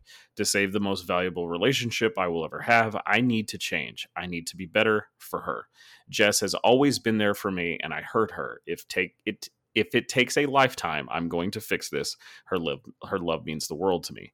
I'm the one to blame. I'm the one who messed up. I'm stepping away to get help, salvage friendships, and above all else, restore the life I have damaged. Take care of each other, Adam. So we could talk about this real quick. I I like the transparency. I feel like it was a little bit too soon. Um, he he kind of just needs to go away. Um, I follow Funhaus. I follow everybody that's a member of Funhaus, especially the main core, uh, which is right now, as of today, it is uh, James and Elise Willems. Uh, they are married. Um, Alanah Pearce, who used to, if you if you know, uh, if one thing people know, might know about Alanah, she used to be a part of IGN. Uh, she was on uh, their PlayStation podcast Beyond uh, until she left Beyond. to go to Funhaus. Beyond, uh, and uh, I, I missed that. Um, one thing too about Alanah too, this is the second time she's worked in a workplace that has had uh, sexual misconduct take place. And she, when she was with IGN, um, there was a member there. I, his name was Vince. Help me out, Kevin. You know who I'm talking about. Incognito. Vince that's Vince. his that was his Twitter name, but right. Uh he he had an Italian last name. He got involved with a scandal of sexual harassment and had to leave the workplace. Uh, there was also m- something to this day nobody knows what happened, but something happened between Marty Sliva and Alanah Pearce. Marty no longer works at IGN, and they used to do a podcast together. That all their videos have been taken down. So this is the second time Alanah has worked in a workplace uh, where sexual misconduct has happened in. Um, the thing that kind of gets me about Adam's t- tweet is I do like the transparency. I feel like it's a little bit too early. People are still too mad at him for what has transpired. Um, the th- the thing that kind of irks me about this because and I'm just the only reason I'm speaking on this what I'm about to say is cuz I am a fan. I am a member of the Funhaus quote unquote community. I have been to events. I have seen Adam Kovic live um, my, one of the my wife became a fan of Funhaus because uh, she owns Funhaus merchandise because we enjoyed watching them. One of the things we did with our friends is my friends sat down one night and we played Mario and Dark Souls and we made a drinking game out of it because of the what we saw Funhaus do. So I'm speaking on this because I am a fan and I am hurt by Adam because it does suck that somebody that you follow and you look up to uh, to do such lewd and crude behavior. I get we all have skeletons in our closet. There's things that I've done in my life that I'm ashamed of. Everybody has that. I totally get that. But the point is when you are in the spot like that, like that spotlight like that, you can't conduct yourself in such a way. I'm not saying that he needs to be perfect. I'm not saying that anything he did was legally wrong, but it just it's not a good look and to come out this quick and say these things and the quote that he says in there has been the last few days have been an unbelievable breach of my privacy and peeling back of my life. Well, dude, you put it out there. You are snapping for what all intents and purposes seems to be a fan you haven't maybe you did i don't know but from everything that i've seen it seems like this is a stranger that you were just kind of you know getting your rocks off to by texting and sending these these things. Now i may be wrong. Maybe adam does know this person and maybe she just decided to out him. And in that case yes it is a breach of his privacy and trust. Um but why are you doing this stuff in the office man? It's fucking weird. And you know Rahul Kohli. Rahul Kohli. Do you know who he is? Right, the actor yes. that's on iZombie, and he's fixing to be in the what's the Netflix uh, the part two of uh, the Haunting of Bly Manor. Mm-hmm. Yes. Rahul has made a lot of content with Funhaus. He's friends of Bruce Greene, and he's uh, Bruce when Bruce was still with Funhaus used to invite uh, Rahul to the show, and they would make and collaborate and do content together. Uh, he tweeted, he just straight up said, "Fuck Adam Kovic." Um, Rahul is I don't know. I would probably consider him a a B tier celebrity. Um, yeah, like B minus. B B minus. Yeah, you know what I mean. Like he's he's in things that are in television and Netflix, and and he is a star, right? You have a celebrity tweeting about you, and that like it's just. You, I feel like he should not have made these statements yet. Am I wrong about that? I, you know, if he he I don't know, man. It's it's kind of weird because it seems like none of these guys like this kind of came out of the blue. Yeah, it seems like this very kind of weird timing. Mm-hmm. Um, and and you know if they're good people and and you know they did they made a mistake or two mistakes or whatever it is, you know, that's that's one thing. But it's just it just I don't know whether he should or should not be tweeting about it. I think I think to some extent, you know, I think the the breach of privacy is there. Um, and it's unfortunate but when you live a public life you you know your private life tends to become public um, and especially when you do dumb shit so that's something that it comes with the territory right let's say our podcast blows up you know and and we and we do really really well we're going to have some sort of public persona mm-hmm. and mm. and that public persona we have to be very careful with how we handle that because we have loved ones, we have all kinds of things that our actions, our words affect. And the you know, to sit in your office and and just it man at your workplace, yeah, your workplace, yeah, go to McDonald's, man. Go, you know, go to go to go Torchy's to the park Tacos. at three o'clock in the morning. You know, you're in Do it Austin. In your bathroom. Go down Go down to Lake Travis. Well, he's you know, they, get your rocks fun, off fun, there. fun House is in L.A. They're based in Los oh, Angeles. Oh, they're in L.A. Okay, so it's Rooster yeah. Teeth. That's okay. Well, I don't even know what people do in L.A. You know, walk around the street. Uh, you probably won't get arrested out there. Uh, you know, it's just uh, it's it's pretty it's pretty incredible. I I think the the bad thing about it is, and and the reason reason I think that there may be more. Obviously, there's got to be more to it. Um, Lawrence Sonntag, who was an ex member of Funhaus, and Rahul both kind of got on each other's Twitter pages and were commenting things uh, to each other that basically suggests that there was probably some type of beef between before.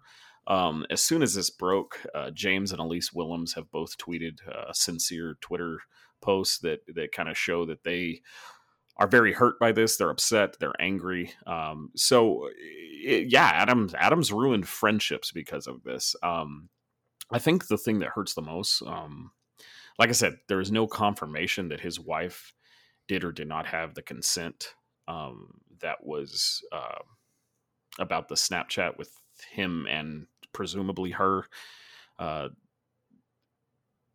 she has completely deleted any picture with her husband from her Instagram, um, which tells me she did not have give consent to this. Um, yeah, that's a pretty telltale sign. Yeah, and and so I think that's the worst part about it. I think the members of the actual members, not the community, but I think the members of Funhaus are are feeling upset for her, and because that's like imagine if I did something like that with my wife like just put that out there for the it, you, even though you sent it to one person you're you're you are adam kovic as of this podcast has three 343.7 thousand followers on twitter. I think that's 200,000 less than he had last night. I think a lot of people obviously unfollowed him. Um, but you had you're that big of a public personality. What are you fucking doing? Could you imagine if I did that with my wife and sh- not her not knowing about that, or you with your girlfriend, and and her not knowing about that, that is like that's that's beyond creepy, and especially to be married with somebody to do that, that's a huge betray of trust. Yeah, it's it's pretty egregious. and that's that's the disgusting thing to me is I, I, I in that the office thing that shit's weird like i don't understand that at all maybe because it was a fan they wanted to have that that that um, cohesion right. to to put two and two together. But the the, the the betraying of his wife is kind of fucking absurd to me. Yeah, it's sad. It really is. Um, moving on to the Ryan Haywood's tweet. The reason I tweeted or not tweeted, the reason I'm holding this for uh, to talk about next, I'm not really that big of a fan of Ryan Haywood. I'm not really that big on Achievement Hunter. Um, I know a lot of people are, uh, but Ryan's tweet states, I made mistakes and will be leaving Rooster Teeth to focus on rebuilding my family and life. I'm sorry to anyone I've hurt. I do want to say empathetically, empath- emphatically that I never did anything illegal. The consequences of my action are mine to deal with. Please stop harassing and threatening my family. Now, I say that I read this one because I want to play devil's advocate for a minute. knowing what you know now, Kevin, about these two men and, and the things that they've done to their community, their fans, their family, their friends, was there any type of illegal behavior between the two? Number one, that's my first question. I don't know. Um, I don't. I don't. Just based off the info that you have. Based off of the info that I have, I I don't think so. I mean, the photos to the 17 year old would probably be the big one. Um, yeah. That that to me, uh, like you know, masturbating in your office is weird, but probably not illegal. Um, get you fired, but not arrested. Um, the whether what what he knew whether she was 18 or 17 or you know what that gets a little hairy i don't really think anything's gonna come of it um, but it's borderline right and that's kind of enough for a, a community or a, uh, definitely an employer um, you know grounds for termination and and Funhaus and rooster teeth need to move forward because these guys are probably going to be floundering for a while.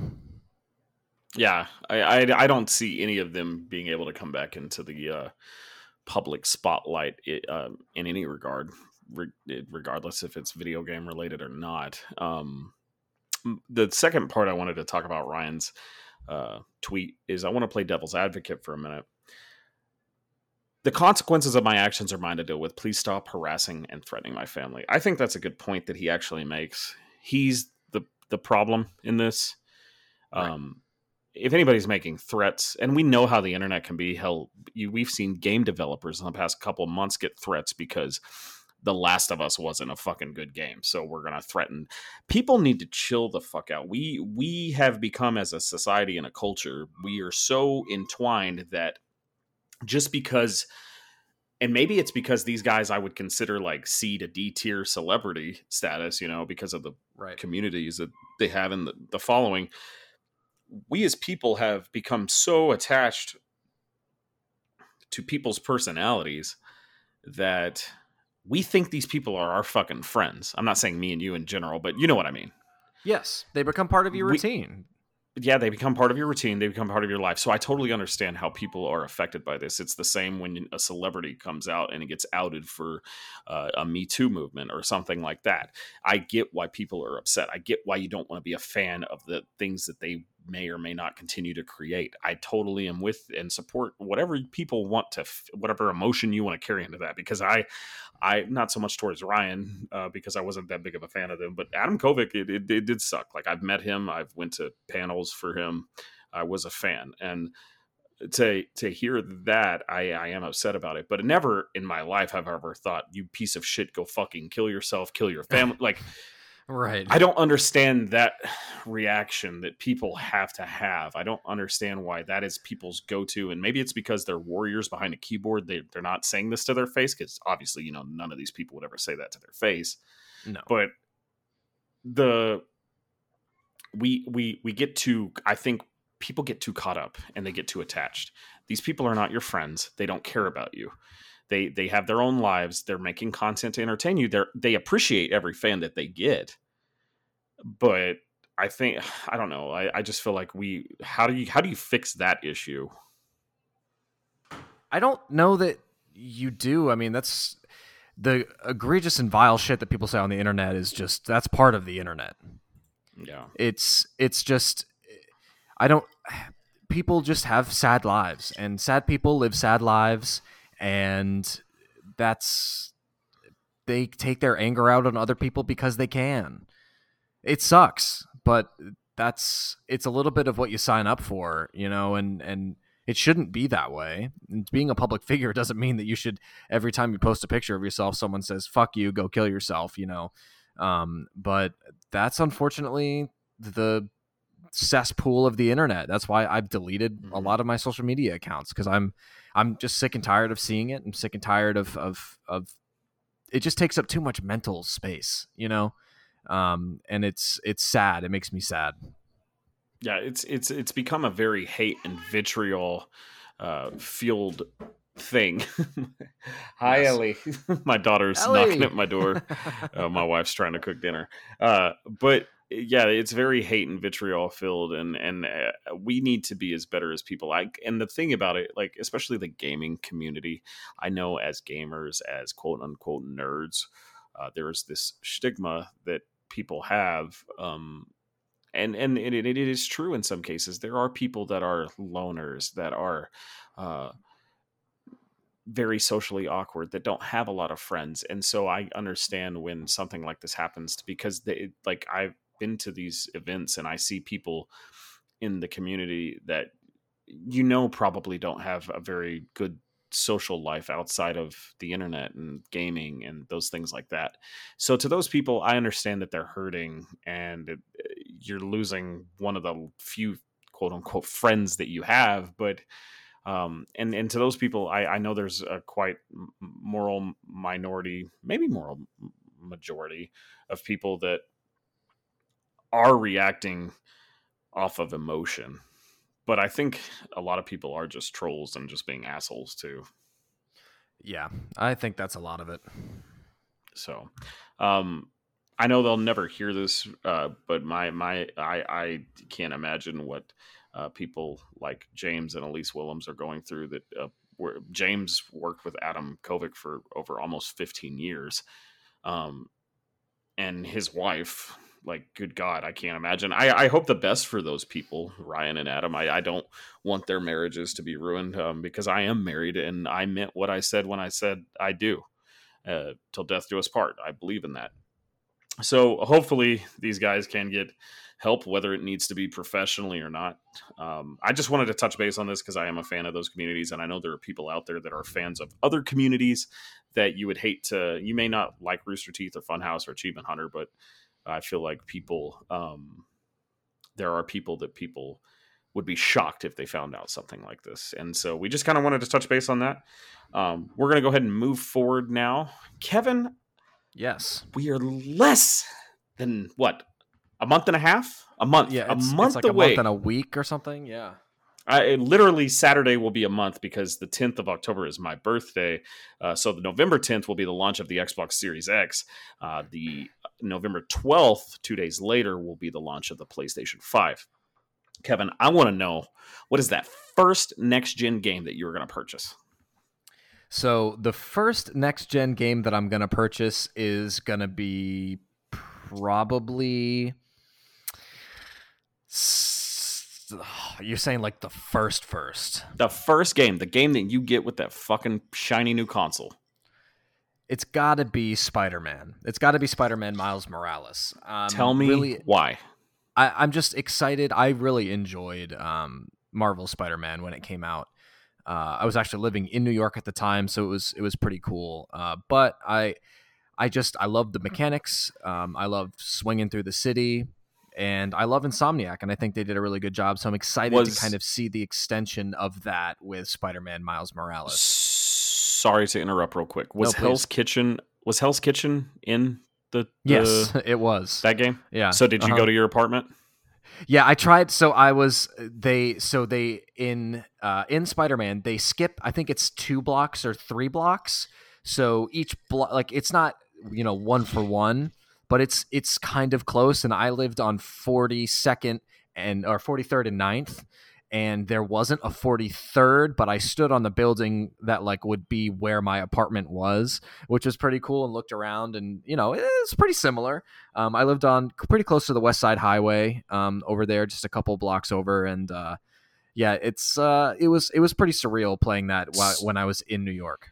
So it wasn't one to one but it was pretty close yeah, it's so they they skipped blocks, um, and they skipped a couple. Um, I think which understandably not... sl- so yeah. understandably yes. why. Um, and they think was it Harlem that wasn't part of the game? There's, yeah, I think Harlem borough. was excluded from it. Mm-hmm. Because so, I, I think well, no, I'm pretty sure you go to the uh, the Apollo. I'm pretty sure the Apollo Theater is in it. Let me see. Um, Maybe not. Uh, Spider Man, New York City. While Kevin looks that up, I am very uh, excited for Miles Morales too. I got the platinum trophy in uh, the 2016, or was it 2017? 2018. 2018 was when Spider Man came out.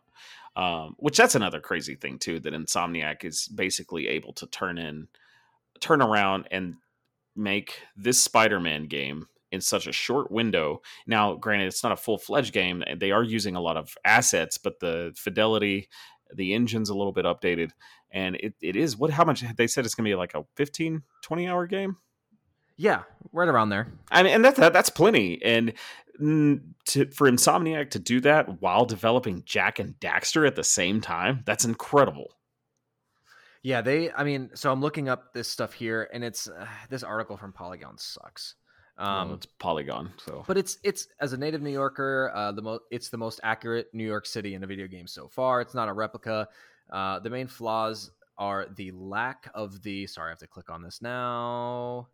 Um, are the lack of the many skyscrapers, narrow roads, uh, lack of construction ads, park cars, etc. on the street in the real Manhattan. That stuff's everywhere, more dense. It's a lot more dense. So it's you know they basically had to take out a lot of the density um, of the city. But it, it's a really yeah, of course you can't do New York one for one. If if you've ever just... been to Manhattan, if you're listening, you've ever been to Manhattan, you know that there is construction on almost every block. There's those those about waist high walls that have yep. the you know the orange and white tape on them. Uh, there are certain there are complete blocks of Manhattan that are just vacant. I remember walking down. Uh, a very populated area, and then I took a right on a block and there's nobody. There's nobody yep. because the block is completely shut down. Yep. It's. I mean, New York's a. It's a crazy fucking place. Um, and maybe it's one my day favorite we'll do, town in the country. I love New York. I love it. It's a. It's a great city. Um, there are so many awesome, awesome things about New York City. Uh, so I kind of want to go back. You know, I I want to go back and experience it and and uh, I'm gonna get the ultimate version, so I'm gonna get the original Spider-Man with the updates as well, and I'll probably work my way through that. But that's probably the first game I'm gonna get. It's what bundled, right? It's bundled. It, it right? is if you buy the ultimate edition. And that's what you're getting, right? You're getting it. That it yeah, I'm gonna buy the ultimate edition. So yeah. it now does the ultimate edition come with a digital PS5? Mm-mm. No, I gotta download that. So I'm just gonna buy so, it separately. So no, explain explain. Okay, okay, because I was like, I think the bundle only comes with the disc drive version. Right. Yeah. No. No. No. It's not a bundle. I'm just getting the the regular uh, discless PS5, and then uh, I'm just gonna buy it day one and download it. I'm going to, as most people know, I mean, we we we said this because I th- we're both going to get the Xbox Series X eventually, um, but uh, I'm getting a launch game that comes with the PS5 as well. I'm getting Demon Souls. Like you know me, you love I love my Souls games. Yep. I can't wait to play that fucking game. I'm gonna just beeline through that. I'm gonna try to get it beat in a week. That'd be really great. I'm so Demon Souls. I was kind of on the fence with. That's going to be a, a, probably a stretch one for me. I, I would wait till it's on sale for you. Yeah, that's probably what I'm gonna end up doing. Um, Destruction All Stars is another launch game that looks really fun, and I probably won't pick that up right away, but it, it's probably not even in my top three or four because I, I think after Spider Man, I might do Cyberpunk. Uh, I was going to say both of our number twos a week later after launch of both of these consoles, November 19th, Cyberpunk 2077 launches, developed by CD Projekt Red, of course, the developers of the famed Witcher 3.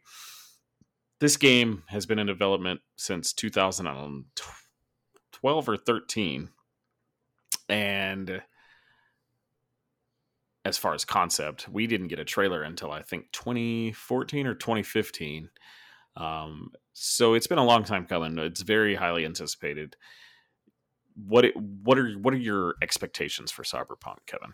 Oh, I think it's gonna be. I think it's gonna be pretty incredible. I, I I'm just I'm excited to see it running on a beautiful new system. I mean, I just I want I want to experience an open world RPG without the jank of a Bethesda game. You know what I mean? Like I want that yeah. first person kind of I, I, I just can see myself spending hours and hours and hours. I think the most exciting thing for me is just to to be amazed by the tech and the ray mm-hmm. tracing mm-hmm. and the load times and um I, I I'm I'm just excited to see the console in action. You know, that's that's my that's the thing I'm looking forward to most. Yes, I'm excited to play these games, and, and yes, I've been waiting for them for a really long time, but I'm just much. I want to get the controller in my hands. I want all of that. Like I, I, I want the full experience, and I think that you know,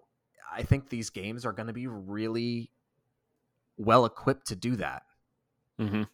Yeah, I, I'm with you on the tech. I think this game is probably going to have. I'm sure on console, on Series X and PS5, um, it's going to have its issues certain i'm sure it's going to have frame drops i wouldn't be surprised if certain areas uh, parts of the game are hitting around 30 frames per second um, just because of how ambitious this game is uh, the witcher 3 was a very ambitious game very beautiful game. Still today one of the most beautiful games i've ever seen. I have it on pc and and i can't wait to replay that because i'm going to try and go for the platinum once it i was going for the platinum on ps4 but they announced obviously if you own the game of the year edition on PS4, you will get the upgrade to the PS5.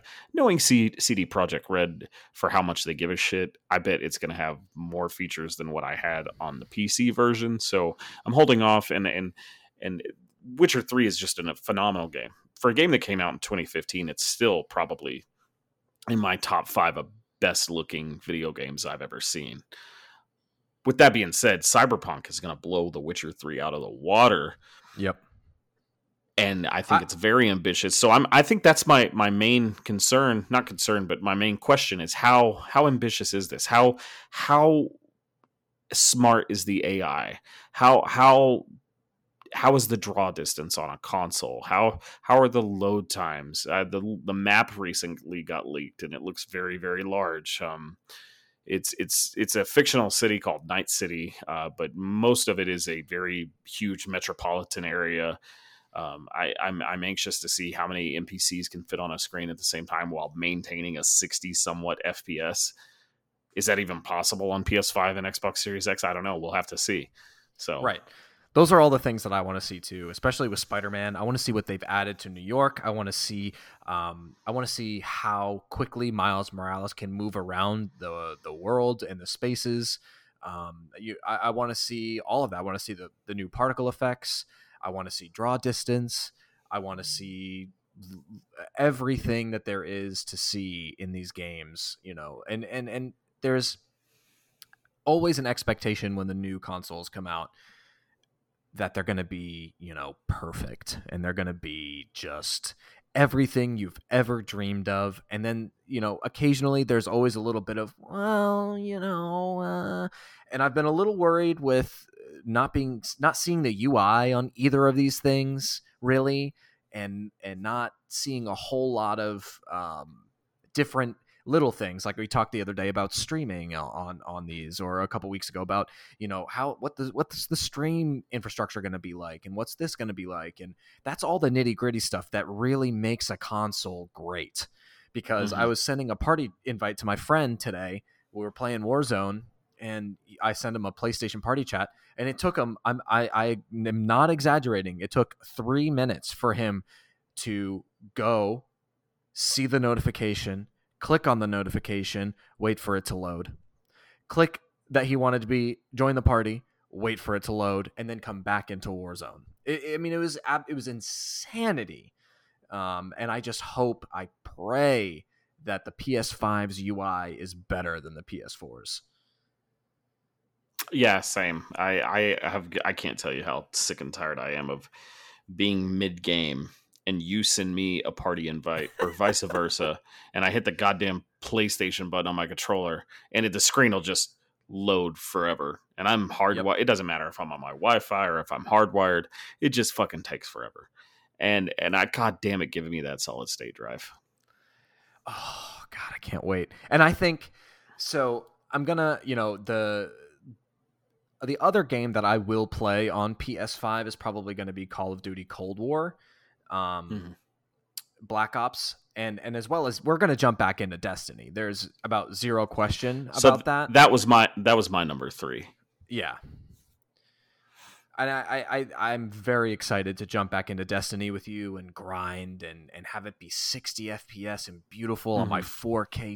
TV. I can sit on my couch and have yeah, that game's going to be amazing when that happens I, because I like playing it on PC, but I don't have anybody to play it with on PC, and I can't. And I'm sure eventually, when our, our friend Matt gets a, a PS5 as well, uh, he that was that was the crew. It was it was me, Kevin, yeah. and Matt running running strikes, and I, I'm sure we'll get the gang back together and um, we're getting oh, the band back together. That'll be really fun. But yeah, I'm just excited to play those missions and things with you on a smooth, buttery 60 FPS 4K. Ooh. Destiny Ooh, is an amazing game. If you if you're listening to this and don't play Destiny, whether you, Give it a shot. hated Activision, whether I yeah, it's it's literally free to play right now. You can play everything, even the new expansion that's out because Beyond Light's fixing to launch is free now. Go download Destiny 2 if you haven't played it. Now, granted, if you own it on console, it's gonna run like shit. It this, the, they've added so much shit that the frame rate is pretty poor.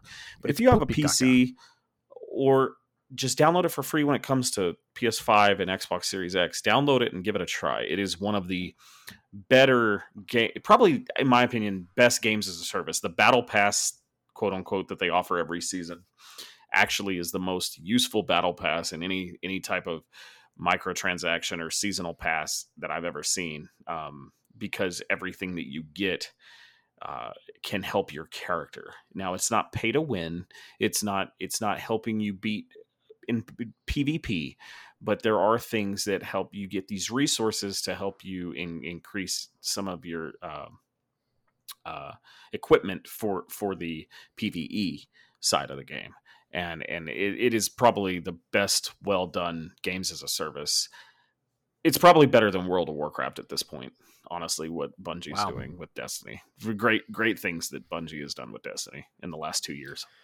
Yeah, uh, it's it's a fan, it's a phenomenal game, and and uh, we've been saying forever we can't wait to jump back in. Um, I'm I'm also excited and and interested to see what Overwatch does with all of this.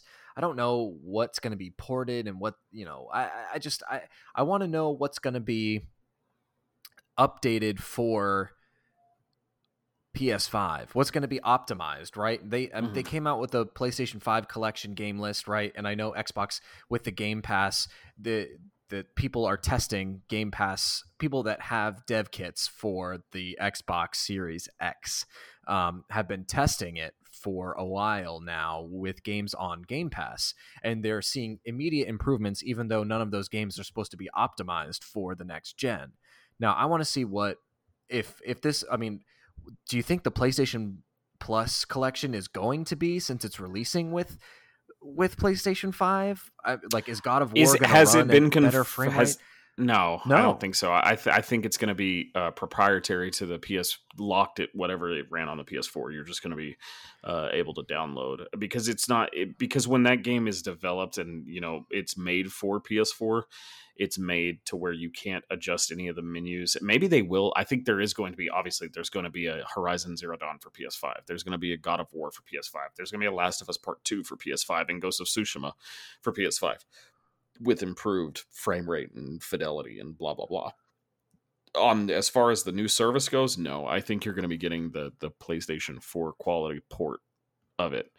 Um, now, with that being said, I, I do think that's going to be. Have they said that that service is going to be available at launch?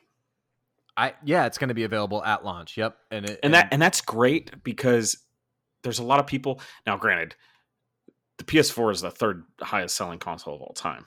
It did twice as many units as the Xbox One.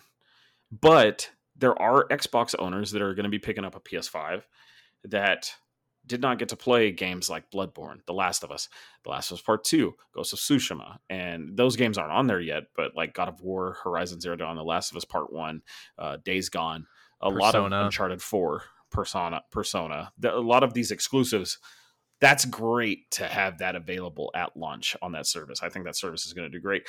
I recently just subscribed for a month just to see because I hadn't I hadn't used it since it came out and it was only nine ninety nine for a month. So I resubbed to PlayStation Now. Now this is interesting to me. I this was not available at launch. There are games on PlayStation Now that it is very similar to Games Pass. You can download it. You're not just streaming it. Did you know that? Mm, no, I did not so the new game, or the newer game that came out this year, Greedfall, that was developed by the indie studio Spider. You've yes. seen that. Um, that is available for download. Metal Gear Solid 5, um, Uncharted 4, the bigger games, the first Doom, uh, The Order 1886. A lot of a lot of games, Bloodborne, are available for either stream or download on PlayStation Now. So, and what's crazy about that, Sony hasn't advertised that at all. No, it's haven't. very it's very similar to Games Pass in that regard. That you're I'm paid I paid nine ninety nine for one month, and I downloaded Greedfall to my hard drive. It's not uh, streamed, but it, I'm not paying for the license. I just have it unlocked, right? And that is essentially what Games Pass is. So I don't understand why Sony isn't advertising that at all. That blows my mind. I mean, maybe they're just waiting to kind of drop everything at once. Uh, yeah, that's maybe, kind of what I'm what I'm thinking, right? if if you're listening to this podcast and you're a PlayStation Now subscriber, uh, uh write into remote gaming podcast at gmail.com and let us know because I just don't know off the top of my head. Has that been a feature for a while that the larger uh, third per, or not third person, but the larger single player games are available for just download? Because I don't know if it is. Like Rocket League, all that stuff is there on PlayStation Now to download, not just stream. And that's what they advertise PlayStation Now as is just a streaming service because you can stream like, you know, the PS3 games, PS2 right. games that are on there, uh, which those are not available for download. But anything that is a PS4 running game, you can just download it to your hard drive. It's it's an exciting time to be a gamer. I mean, these new consoles are are extremely close. Um, they did the breakdown of the PS5 uh, a couple days ago, and um, pulled it apart and it's got really beefy Wi-Fi on it, uh, beefier Wi-Fi than on the Xbox, and a couple other things that people didn't really know about. So we're still learning things about these consoles, and I'm sure stuff we'll learn even you know uh, with a couple weeks after uh, that the consoles do or don't do, or you know who knows. Uh, it's the it, there's nothing like booting up a new console and playing a game you've never played before on it. That's just Eh, one of the greatest things I've experienced, right? Is when you get I can't even remember what the first game was that I played on PlayStation 4. Um, but PlayStation 3, I remember that that when I got it, I got um, MLB the Show. I played. Uh, I I got all the sports games back then, so I had NHL, and then I had a couple other like Sony exclusives. I think Uncharted I bought with it. Um, yeah, the PS4 launch was kind of sad. It was I played Resogun. Um, there was some other in it. It was like that whatever that isometric top down like zombie game is. Yeah, that that was a launch game.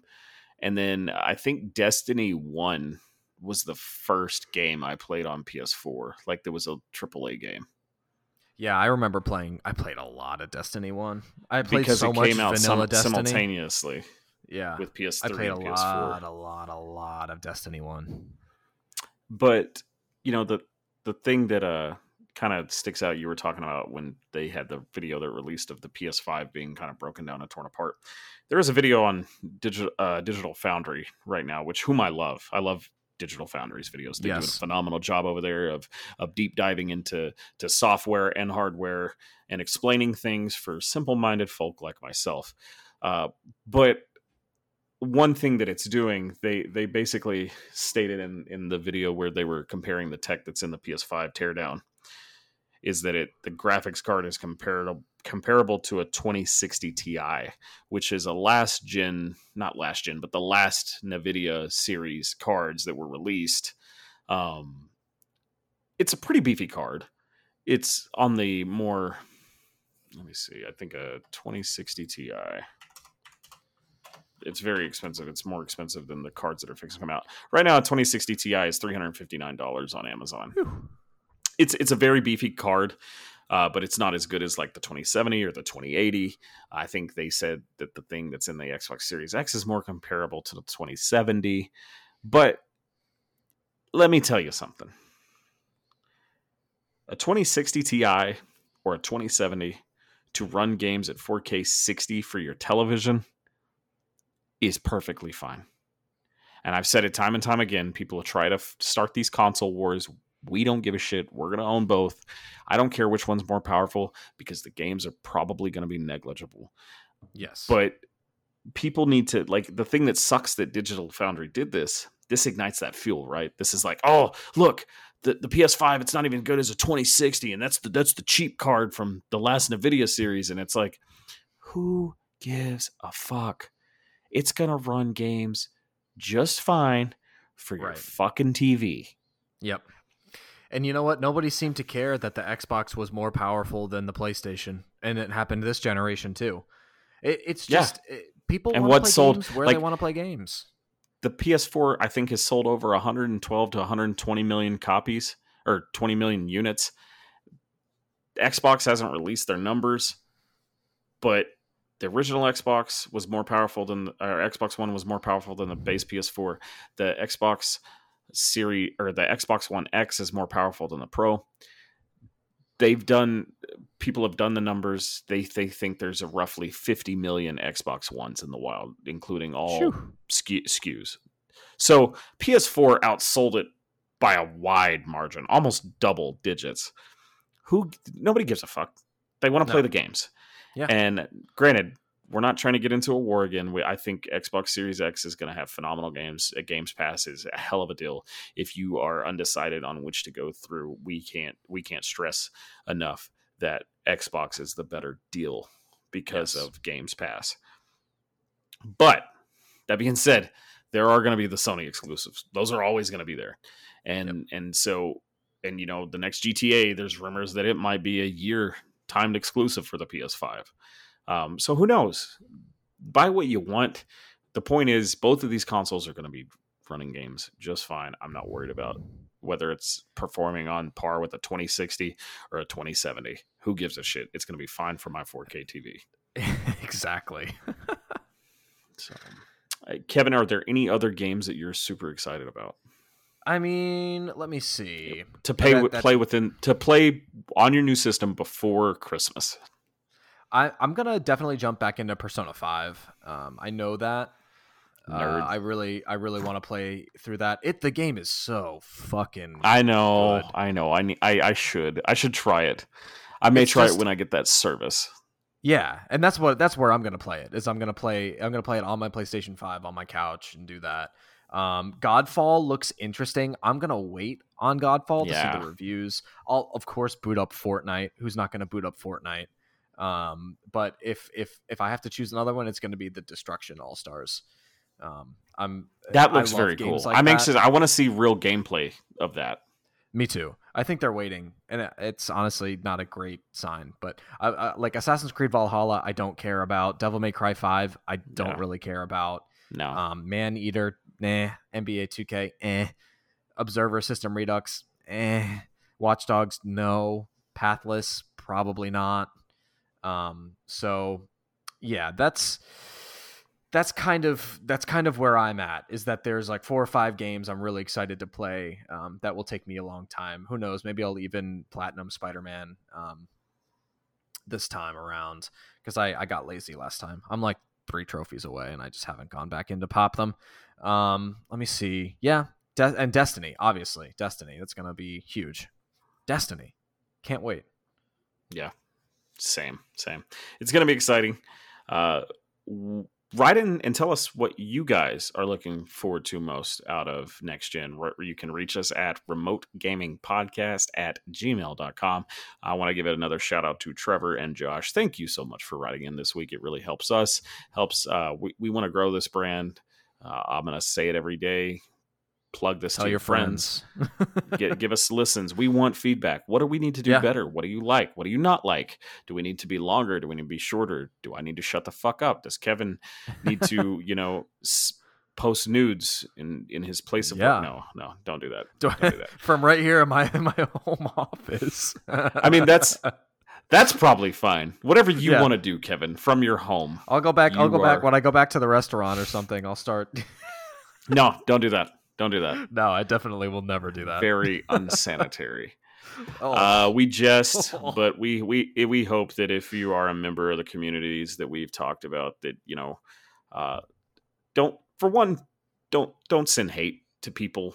Um, no, just just because you're a fan of somebody doesn't mean you know them personally and what they're going through. We all have skeletons in our closet. We all have uh, issues that we need worked out in therapy. Probably, um, I definitely do. So just just be good to one another. Um, try to be kind and yeah, be good, sucks. be kind. That's it. Be good. Be that, that's all it is. It, the golden fucking rule. That's all you have to do. It is not yep. that hard. Wear a mask and be respectful. Yes. I'm Joseph King. I'm Kevin Corkum. And we will see you next next week. time.